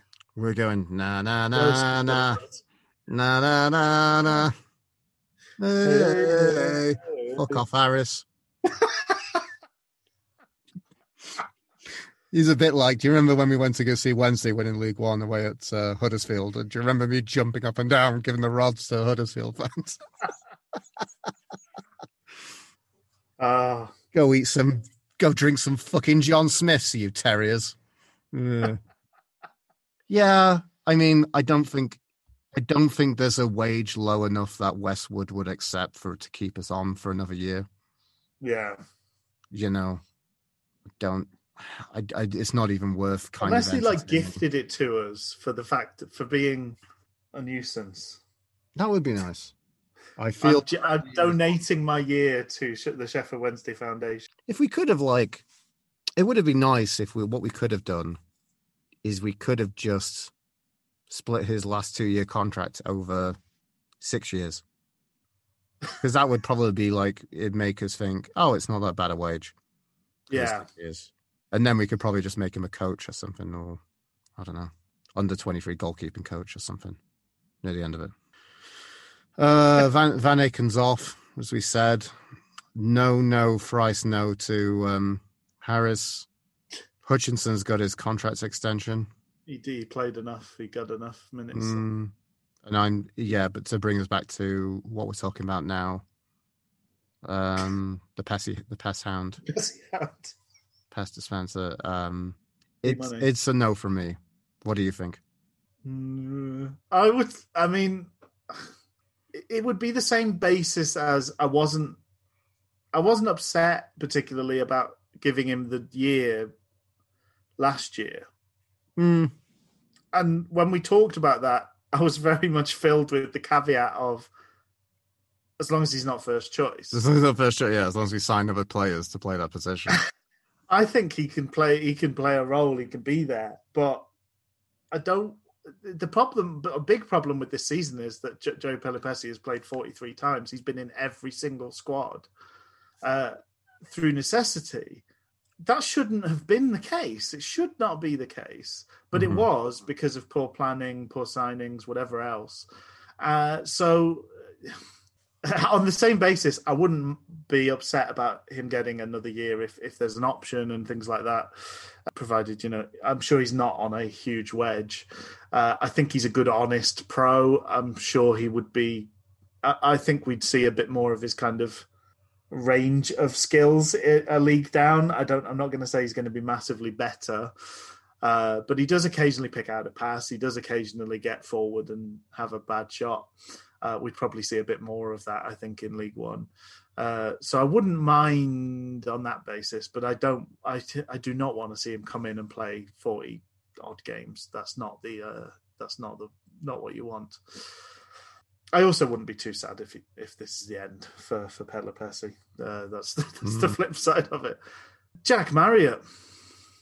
H. H. H for a horse on heroin. A smacked up Ewan McGregor as a horse would be better. That angled shot on his debut was a long time ago, and he then served some prime junk or skag in the form of deeply life ruining Brown. The worst signing in the history of bad signings. I want Enoch Showunmi back. Give me my Showunmi back. just, just want to go, just want to go up, go up to the director's box and be like, "Fucking hell, Chansiri, give me Showunmi back." Give us Steve Howard at 38, fat as a barrel, unable to move. Give us Warren Feeney. Awful. I I I hate him. I hate him. I every moment he spent wearing a Sheffield Wednesday shirt, aside from that angled shot, was awful. Uh, deeply angering to watch. I don't know whether he had some ability and or lot and has lost it. Is so low on confidence that he can't remember the last time he played a good game. And frankly, I don't care what the reason for it is. I just wish I'd never had to see it in a Sheffield Wednesday shirt. Uh, just incredible, like new depths of awful. Um, H is generous. There's a whole uh, alphabet to get through. He just a, a waste of of of uh, atoms and molecules. Really, it could be doing almost anything else than being Jack Marriott. It's a real waste of everybody's time involved on a on an on a sort of atomic level looks like he looks like Orlando Bloom playing the role of a bricklayer who's picked up for a lower league football team, but there's just nothing that happens in the film, and it's really bad. It's really boring. And all of the shots of football are a body double that's very clearly somebody else. Yeah, they're about footballer than him. It's kind of a bit like people are watching it, being like, "Oh, does he um does he rise through the ranks and trust in his abilities?" And it's like, no, no, he's just shit. No, it's just a depressing film about with no narrative. It's just terrible. All of his teammates hate him, and the fans boo everything that he does. The end. it's like the Green Mile, but the Brown Mile. It's just terrible stretch of time that makes everybody sad. It's amazing. That's amazing. The Brown Mile. Yeah. Number 10, Barry Bannan. I'll go for a B plus for Ray Bannan. Um, I feel like we've seen a bit more of Bannan at the better end of his spectrum and what he can do for us. I think we've been unlucky with what he has done for us to him not made more assists. You know, I remember a, a, at least mm. games I think where he's done some really good deliveries, and we just haven't had anyone on the end of it. Or we've done a really good corner, and then I know Julian Börner has yes just casually knocked it over the bar. You know, I feel like the team has let him down on a few occasions. I think definitely that's that's definitely fair. Particularly there was a there was a run of games where it just felt like Bannan was was playing on an outstanding level and just so out of sync with those around him. Um, and it was really mm. sad to watch, really, in a way. He's probably given some of the best moments of the season, really. I don't know. It's it's weird, and also, I mean, I don't know. You could maybe downgrade me to a B for this. I, I don't know. I I like Bannan a lot. You know, I think we've got to. I mean, even in the the you know the worst of this, there, there's got to be some vague positives we can pick out of it, and I think Bannan, for me, far and away, there's just you can never question his heart. You can never No. question that he cares. You can never Mhm. question. He never goes hiding. You know, the biggest criticism of of him is oh he drops further back in the field. But part of that, I mean, he's doing that so that he can get the ball more. Mm. Like it's all it's um there's something very charming about like young people in love. Uh, I think that's why there's lots of coming of age films because almost the answer to everything in those coming of age films is I just need to get me in front of this person for longer and then they'll fall for me because I'm obviously great. And there's kind of like there's a confidence in that that most people lose as they get along in life. And that's the thing with Barry Bannan. It's like, do you know how this what I can be what you know, how I can improve this game, how I can make the team better is more of me. More of me, more of me. I want to, you know, I want the ball. I can make, make things happen. They're in trouble with the ball. I can take the ball and get it out of trouble. It, uh, you know, that is a. having watched so many cowards wear this Sheffield Wednesday shirt, oh, I would take Barry Bannan every day over so many people that have worn this shirt through the years. Yeah. Giles Uh, Coke and Darren Potter, and I mean, we've seen. Well, we've had a you know all those Bostock and Saws and like the run, all those sort of players. You know, these fancied these kids that got picked up for fifteen million pounds by uh by Palace or Tottenham. Give me Bannan every day. Mhm. I'd take eleven Bannans. We wouldn't go far wrong with eleven Bannans. We'd probably get beat up. We'd probably let in a lot of corners. But it would be a real sieve for set pieces. But still. I think he's Uh, been, you know, he is disappointed for a lot of reasons. He has affinity with his club. Yeah. I think he's it's it shows that he's someone who just has a heart that cares very big. And I think it's a reminder we need more quality around him. Because I think Yeah. that means that we see more of we see more of Bannan, but we lighten some of the burden on Bannan. I think he's been really run into the ground. I think he's really been a talisman for the Sheffield Wednesday quarantine season. I think he's I think weirdly I feel like he's embodied us as the fans. Like we're running to the ground with what's going on with fixtures, the season, no uplift from signings, there's no fans to celebrate with. Um Yeah. I just say Paul Baz. I I hope that it isn't the last we see of him for us. But, yeah, no, no, no. That's, that's know, a it's- it's a that, really-? Really sad ending, if it is. I think what happened. I think what you're speaking about him sort of feeling a little bit, bit bit burned out. I think he reacted to the Cardiff game like everybody else should have. It was a shot in the arm. Let's get ourselves safe. And I think he then had a run of four or five, maybe six games where he was doing you know every corner was whipped in and perfect and uh he was suddenly he's like developed this dribbling thing you know like this you know like it's just like he came on he'd been good, good enough all season and then he's gone up a level but nobody else matched him. Everybody else was like well we got that win so we can we can have a month off now before it matters. And by the time everybody else started caring a bit more he'd almost like used up all of his juice i think that's it was a, like a a disparity of where the where the uh, the effort was going and when the effort was put in um Mm. ugh, tragic really Mm. tragic is maybe uh, a good segue for another very very divisive figure amongst the fan base adam reach B minus. Uh Patchy Adams. nice Just never Uh, been entirely the best position for him in this formation and mentality. I think we do have to rec- recognize that he's he's had some great moments though yeah for this season. Just I just not enough for us. I don't know. It's it's a bit like so much of this is so much of a season is a weird lack of accountability.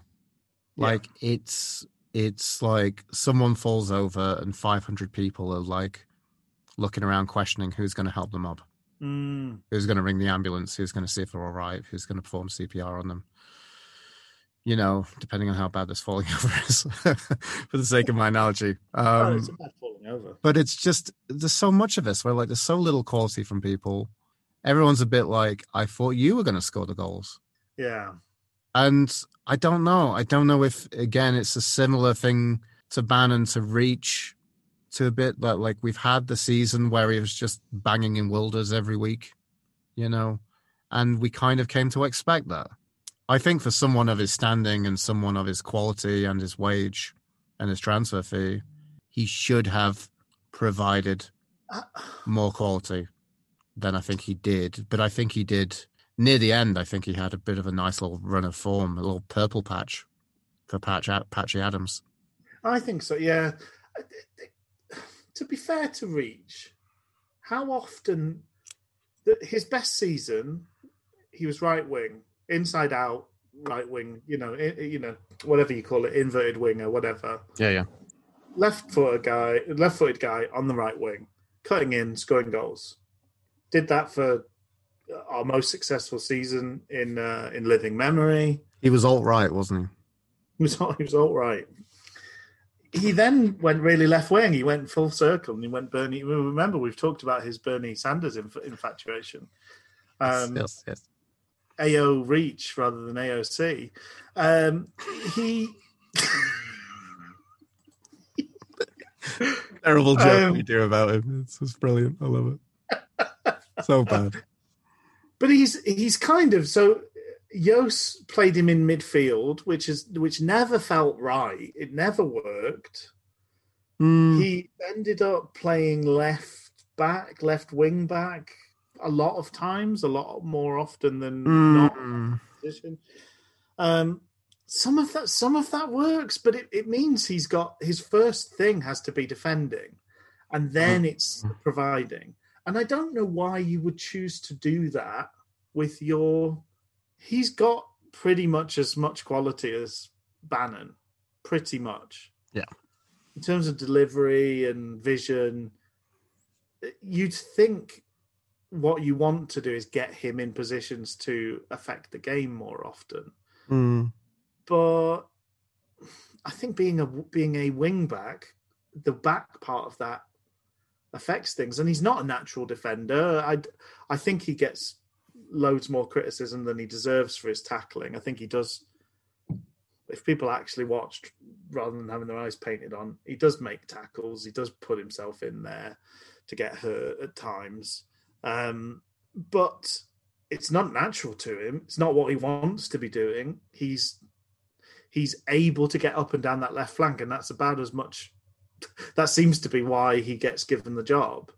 Uh, but it hurts his game. We've just not seen Adam Reach play the position that you'd want to see Adam Reach play, uh, basically ever. That inside out right right wing position is his best position. I, he, I don't think he played there at all this season Mm. uh, but still came up with th- three assists, I think, and a couple of them were absolute pearlers. Um, five goals in the league Mm. for our team, who didn't score many, was right up there. I mean, if we had a defender or two that pitched in, Mm. I don't know. It's just not Finn- his best year, not a No. glowing report. Yeah. But if everybody performed to the level of Adam Reach, we probably actually wouldn't be in a bad spot, despite I the know. fact he's I know. pilloried and hated. There's a lot of thin margins, aren't there? Yeah. There's a lot of thin margins throughout throughout the entirety of the Sheffield Wednesday season. And he's a one he's another one whose contract's up. Yep. I said I Leeds better than Harris, but that's not hard, is it? yeah. I'd I'd have him in a heartbeat. I don't think there's any prospect of that happening. He he will easily get No. a championship. No. I said thanks, for Riccinio, and best of luck in your next adventure. Yeah. There's been some good moments. Some just beautiful moments. I mean some of It's the just a shame we can never again. It's that great tragedy of selling players at the right time. Yeah. Yeah. We could have shifted him for 10 million at some point. I'm sure. I'm sure. It just never. I don't know if anyone ever entertained it.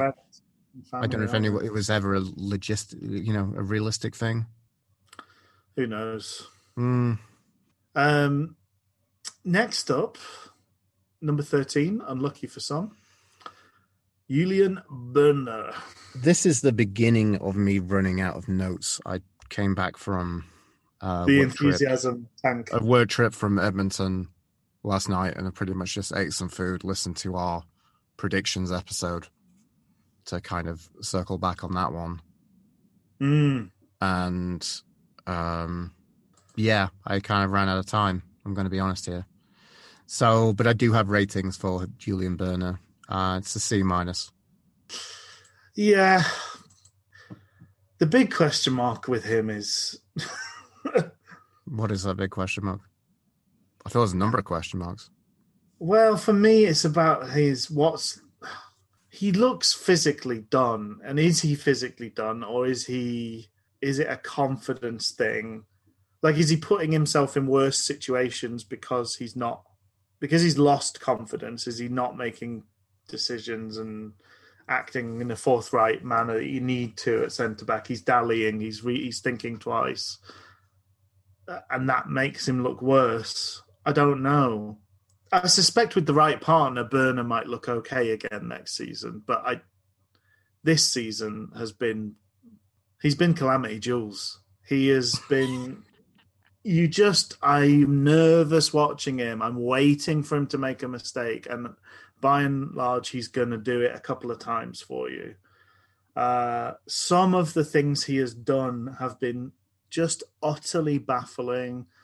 Uh, and more often than not, we've been badly punished for them.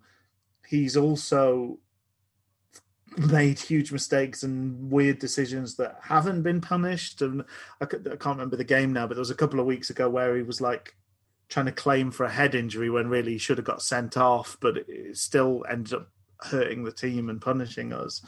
Um, yeah, uh, I'm. he's one of those people that's got another year, and I kind of wish he didn't. Yeah, I know. I was really looking forward to. I was really disappointed to find out in the preparation for this podcast that he wasn't on the list of players to go. Like he has another year in him. Well, on his contract, I don't think he has another year in his yeah, yeah. three But, uh, goals. Three Goal- goals this three goals season. is not to be sniffed at. It is not. No. Scored in ten percent of the games he's uh, played in. Wowzers. It's, pretty good return. He did have a good goal scoring record before he came to us. I remember looking at it, and I think he got on on average he's had eight goals a season before he came to Wednesday. Uh, he, I, I expect he, he will get goals in League One if if uh, he plays a decent number of games. I, it's it's pretty scoring down there is a bit easier. Goalkeeping is uh, is pretty pretty patchy at best. Mm-hmm. Um, Matt Penney, number 14. I'm gonna go for a C minus with Matt Penney. Um, just a weird mix between I don't know how many opportunities you were given, Matt, to perform, but I also want to say I don't know how many. Um, I don't know what you did to earn said opportunities and further opportunities. He looked quite good against Walsall, didn't it? That was really God. That feels a long time ago. Does I don't know. Well, I, I never feel like I know with Matt Penney how good he is anymore. no. Like, I, I just, I just don't know. Like that's, I don't know what else to say about about him as a player. Like, what what else can we say in this review? Because he's barely played, he's barely got a sniff of an opportunity, and then when he has played, I don't really remember outside of Walsall being any any great shakes. He's got that. He's in that sort of um, uh, hinterland thing of. I don't know if hinterland is what the word I want to use, but Hmm. he's got that weird limbo land, I guess. More, more. He his best traits seem to be attacking traits, but when he's been played as left midfield or left wing, he doesn't look good enough at it, and his defending is not really good enough for a left back at championship level. Well, that's the Um, problem because we're typically going with a wing back system, right? Yeah, So it's, I don't know. I, I, would love to know. Like, it, it always seems a thing. Like, it's like, oh, wing backs are a thing. There are wing backs out there. you know, it it it On the wings. seems so weird in English football because we typically think of a very a very dated 442 mentality that like who is but then it's like well you know football has advanced but i i never know who there is in the world who excels within this position Some people are. Uh, I I I think like Kyle. There are players that are tremendous. I think Kyle Walker is unbelievably good as a right wing back. right but then it's but then that's a little bit like i, I don't know how much this is of like it, this almost feels a level especially for now a football club that's entering the third tier of english football and previously designs of grandeur and ideas above our stations this feels a bit like we're kids playing under 10 under 10 football and getting ideas of you know of um trying to imitate things that we do in FIFA, which is funny to mention because that's that's my that's my my dad's old man, grumpy old man routine. Is oh these kids these kids play FIFA trying to do things that they've learned on FIFA. But it's like again, I, the point I'm trying to say is like we don't have the players to do these things. I mean, uh, well, It's it's always a stretch for these players in their positions. All of them. All of our wingers, all of our wings and defend options. What uh who's probably looked the most comfortable? Palmer? yeah. But part, I, I think really wing the wing back definition is you're not you're full back, but you also have the attacking output of a winger. Right. right? Like at a base Yeah. level, that's that's what it means. So Palmer was a good fullback, but didn't have much in the other. I think he's become a very good wingback because he now offers a threat in the opposing half. But isn't that also another damning thing to kind of bring into this equation is you're asking uh, like a lot of fitness from players who typically Oh, don't have a lot of fitness. You have to be and a playing you've got to be a prime athlete and also you've got to play you've got to do that like 46 times a season. Yeah, and in a very impacted very um very chock-a-block schedule Which Penney has chock-a- the which is chock-a-block before we get fucking covid outbreaks yeah. Pe- Penney has the stamina of a a, t- a teenager, and he's twenty. I think he's just not made the grade, unfortunately. No, but like it's the same. no as I, I, I love the idea that you're making that sound like you're having to hear having to hear two of your neighbors have sex and like which uh which did happen to me which did happen to me learners and i can tell you that my young neighbor you know did have the hmm. stamina of a teenager because he basically was a teenager oh my life what's going on what's going on Well, with Rich? well, in this sense, stamina of a teenager, I am meaning that you get tired after about half or an hour of football. You do not have. you did as well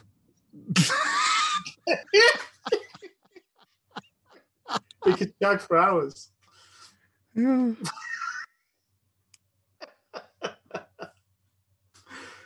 But like, it- how many times have we seen this from Shaw? It's like he's forgot there's a second half. But Penney's three years older. Like Penney should be getting his kind of, you know, his his man strength and his man. You know, like this should be. He's ramping up to the peak of his athletic life, and he doesn't seem to have an hour in him.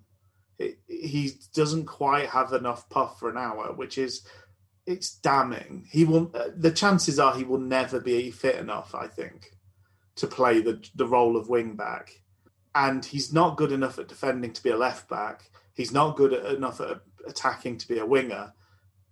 I think he's just not very good, unfortunately. Although it looks like there's pieces there that should be good, and people love to say he'll only get better about young players. That is simply not true. Uh, he probably is about a League Two, National League type player, I think, and that's probably where he'll head. I wouldn't, I wouldn't mind if he doesn't cost too much. I wouldn't mind giving him a go in League One because I think there's there's some ability there, but it Mm. needs to come together very quickly for him because this is But the problem is, like, he can probably. We're now getting to the point where he has to compete with. I, I don't know how many more youngsters we want to keep around to see if they can come good. When mm, just I think terms of, I think we're just getting to a situation of just getting a massive squad of I yeah, youngsters. of and I think we just need to mainly focus on players who can do it every week. he's older than Green. He's a He's year older older than Green. Andre Green. That's hilarious. That's hilarious. That's that's really damning. Yeah. He's not. It's the same as the goalkeeper thing. We talk about these two goalkeepers like they're children. Naive young lads. Yeah. They're naive young lads. They're, they're, they're 25 years old. Like, this is it. There, there's no promising youngster anymore. There's nobody that was terrible for 25 years of their life and then suddenly got good for the last. like, you are what you are. Well, well, I mean that, Okay. that happens in adult careers, but it doesn't but like happen in an adult football- career like football. No, a, a uh, true. Yeah. a, a, a an unforgiving athletic pursuit like football you you've got it or you don't and if you haven't got it by 23 24 you're probably never going to have it there's Hmm. the, the odd person jamie vardy ian wright but the fact we can name both of those sort of tells you how rare it is there's not many exactly. Exactly. Rare shooting stars. Yes. and you know the comparison to vardy he's nowhere near vascular enough to be vardy um, right um So release. Yeah, I I think I think, so. I think we need to release. Yeah. Catch and release. Fifteen is Tom Lees. Mm, oh, I don't know. I wrote something down. I'm looking at it now, and I'm like, "Why did you say that, Luke? You were probably tired last night. You were tired, weren't you, Luke? last had a long, a long old week in Edmonton. Came back. had a chippy tea. Oh, living the dream. It were good. Uh, and I got really tired. Uh, I'm going to go for a C for Tom Lees. I think initially put C plus, and I've I've redacted that redacted it. much in a way of Richard Miller's uh, Julian Börner redaction. Turns out Julian Börner touched kids allegedly. so we're reevaluating. Parody, parody, parody. Parody, parody, parody. I do you know what I think C is right. I think my initial my gut reaction was that feels a bit harsh. The truth is, in a relegation season, and we didn't just get relegated; we finished bottom. Very few players were good enough. That's the the fact of the matter. Good teams don't get relegated. Good teams don't finish bottom of the table. Um, and however, you know, so many times where people like, "Well, Tom Lees has stood up and done X, Y, and Z," and and yes, there were good games. There were good bits and pieces. His since Loovens, he's just never been the same. There's been moments with certain partners, but Tom Lees has been thrust into a role that he is is too big for him, and he's not good enough for, and he's failed. Unfortunately, I'm sure he's a nice chap, and he's he's honest as the day is long.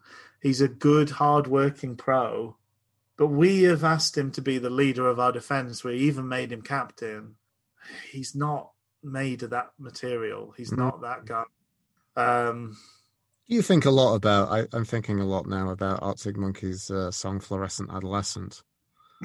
Uh, with the think a lot lyrics, song. with the lyrics, "You're falling about. You took a left off last last last laugh lane." Mm.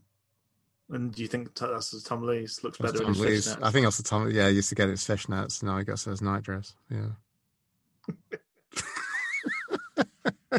I. Uh, so he's such an- obviously contract up.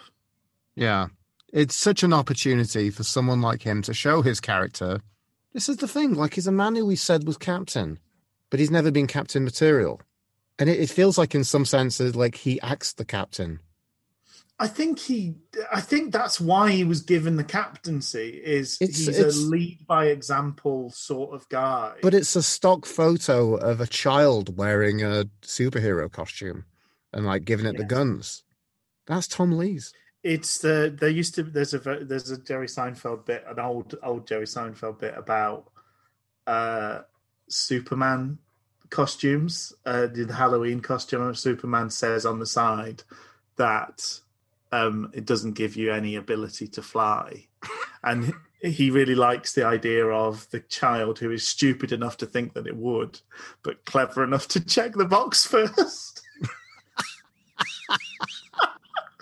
it's a great bit, but That's hilarious. That's so funny. there's a little bit of that, isn't there, with Tom Lees? It's like, yeah, I think he almost probably convinced himself he could fly with his cape on, and in this case, the cape is his captain's armband, but it just didn't work, and it crumbled, and it just uh, the thought that it could work made made the fall even worse, kind of thing. Uh, Yeah, I'd like to see. I'd like to have, be a, a team's football psychologist and sit down with Tom Lees and be like, "Next game, Tom, pretend you aren't John Terry.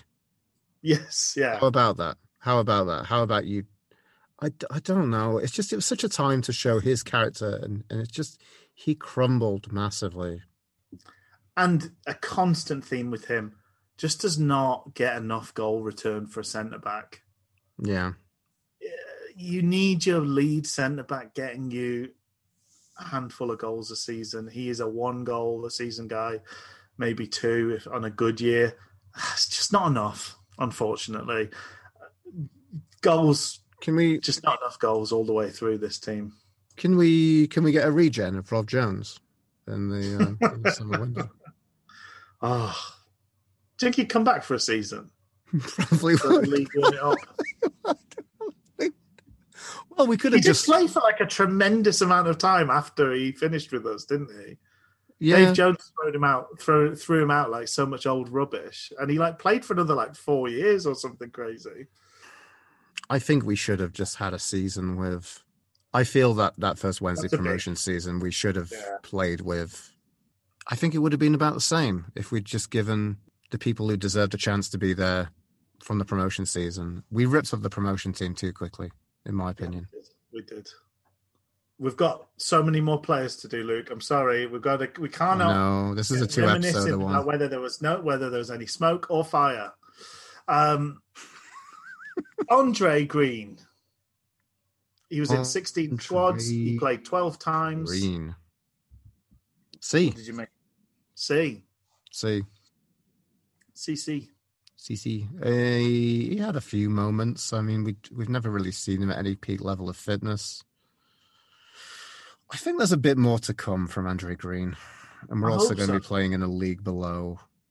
Um, it just depends how much that is. I mean, he could probably do. He could definitely. I, don't think it's hard to do a bit more than what he did this year. Really, like the only kind of moments I think there's kind of like a bright kind of debut appearance, a brightish debut appearance. Mm, And then I think the next thing beyond that is him winning a penalty. yeah, that was that was nice. I think there was the awful moment where we did the same thing we did with every other player that they have a good game and we think, can they do it again? And then they don't.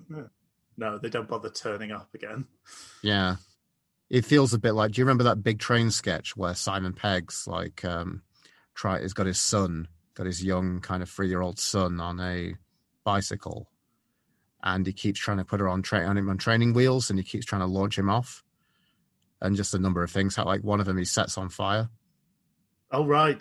Do you remember that? he's like, see, the problem you did there is you set on fire. And it just feels like he's had like a really good first ch- chance at that. And then the second one, he's basically just, yeah, that's that's basically what we've happened. We've launched him into a kind of mini Valhalla kid strike. Um, no, I, I, definitely, I think there's some stuff with some promise. I think everything is sounding good about his background. I'm Hmm. wondering what it'd be like with a consistent run of games. I think potentially there's some promise on that. I don't think we can say that from this season. It's just a difficult time, difficult club to come into. Uh, who knows? Maybe it might be complete shit next year.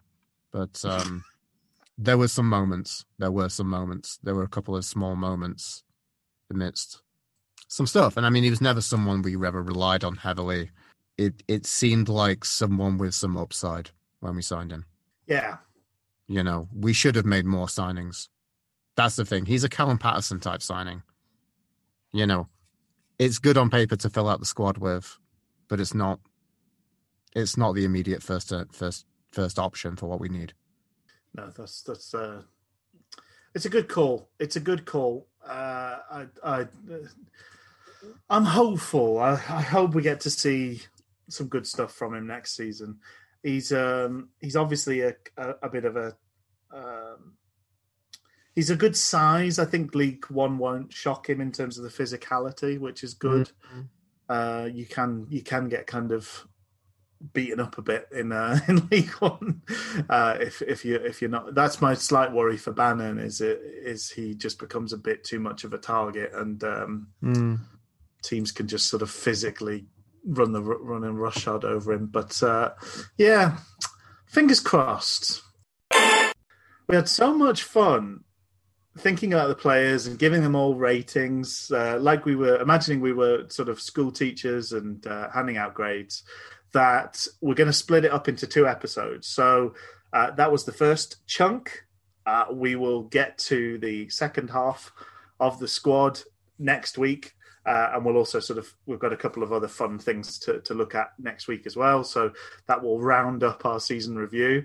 It's been a season of a huge amount of content, so uh, need, needed more than one episode to tackle it all. Couldn't all squeeze in. Um, so I'm going to say cheerio to you, Luke. Wish you a good week, and I'm going to do the same to to the folks listening.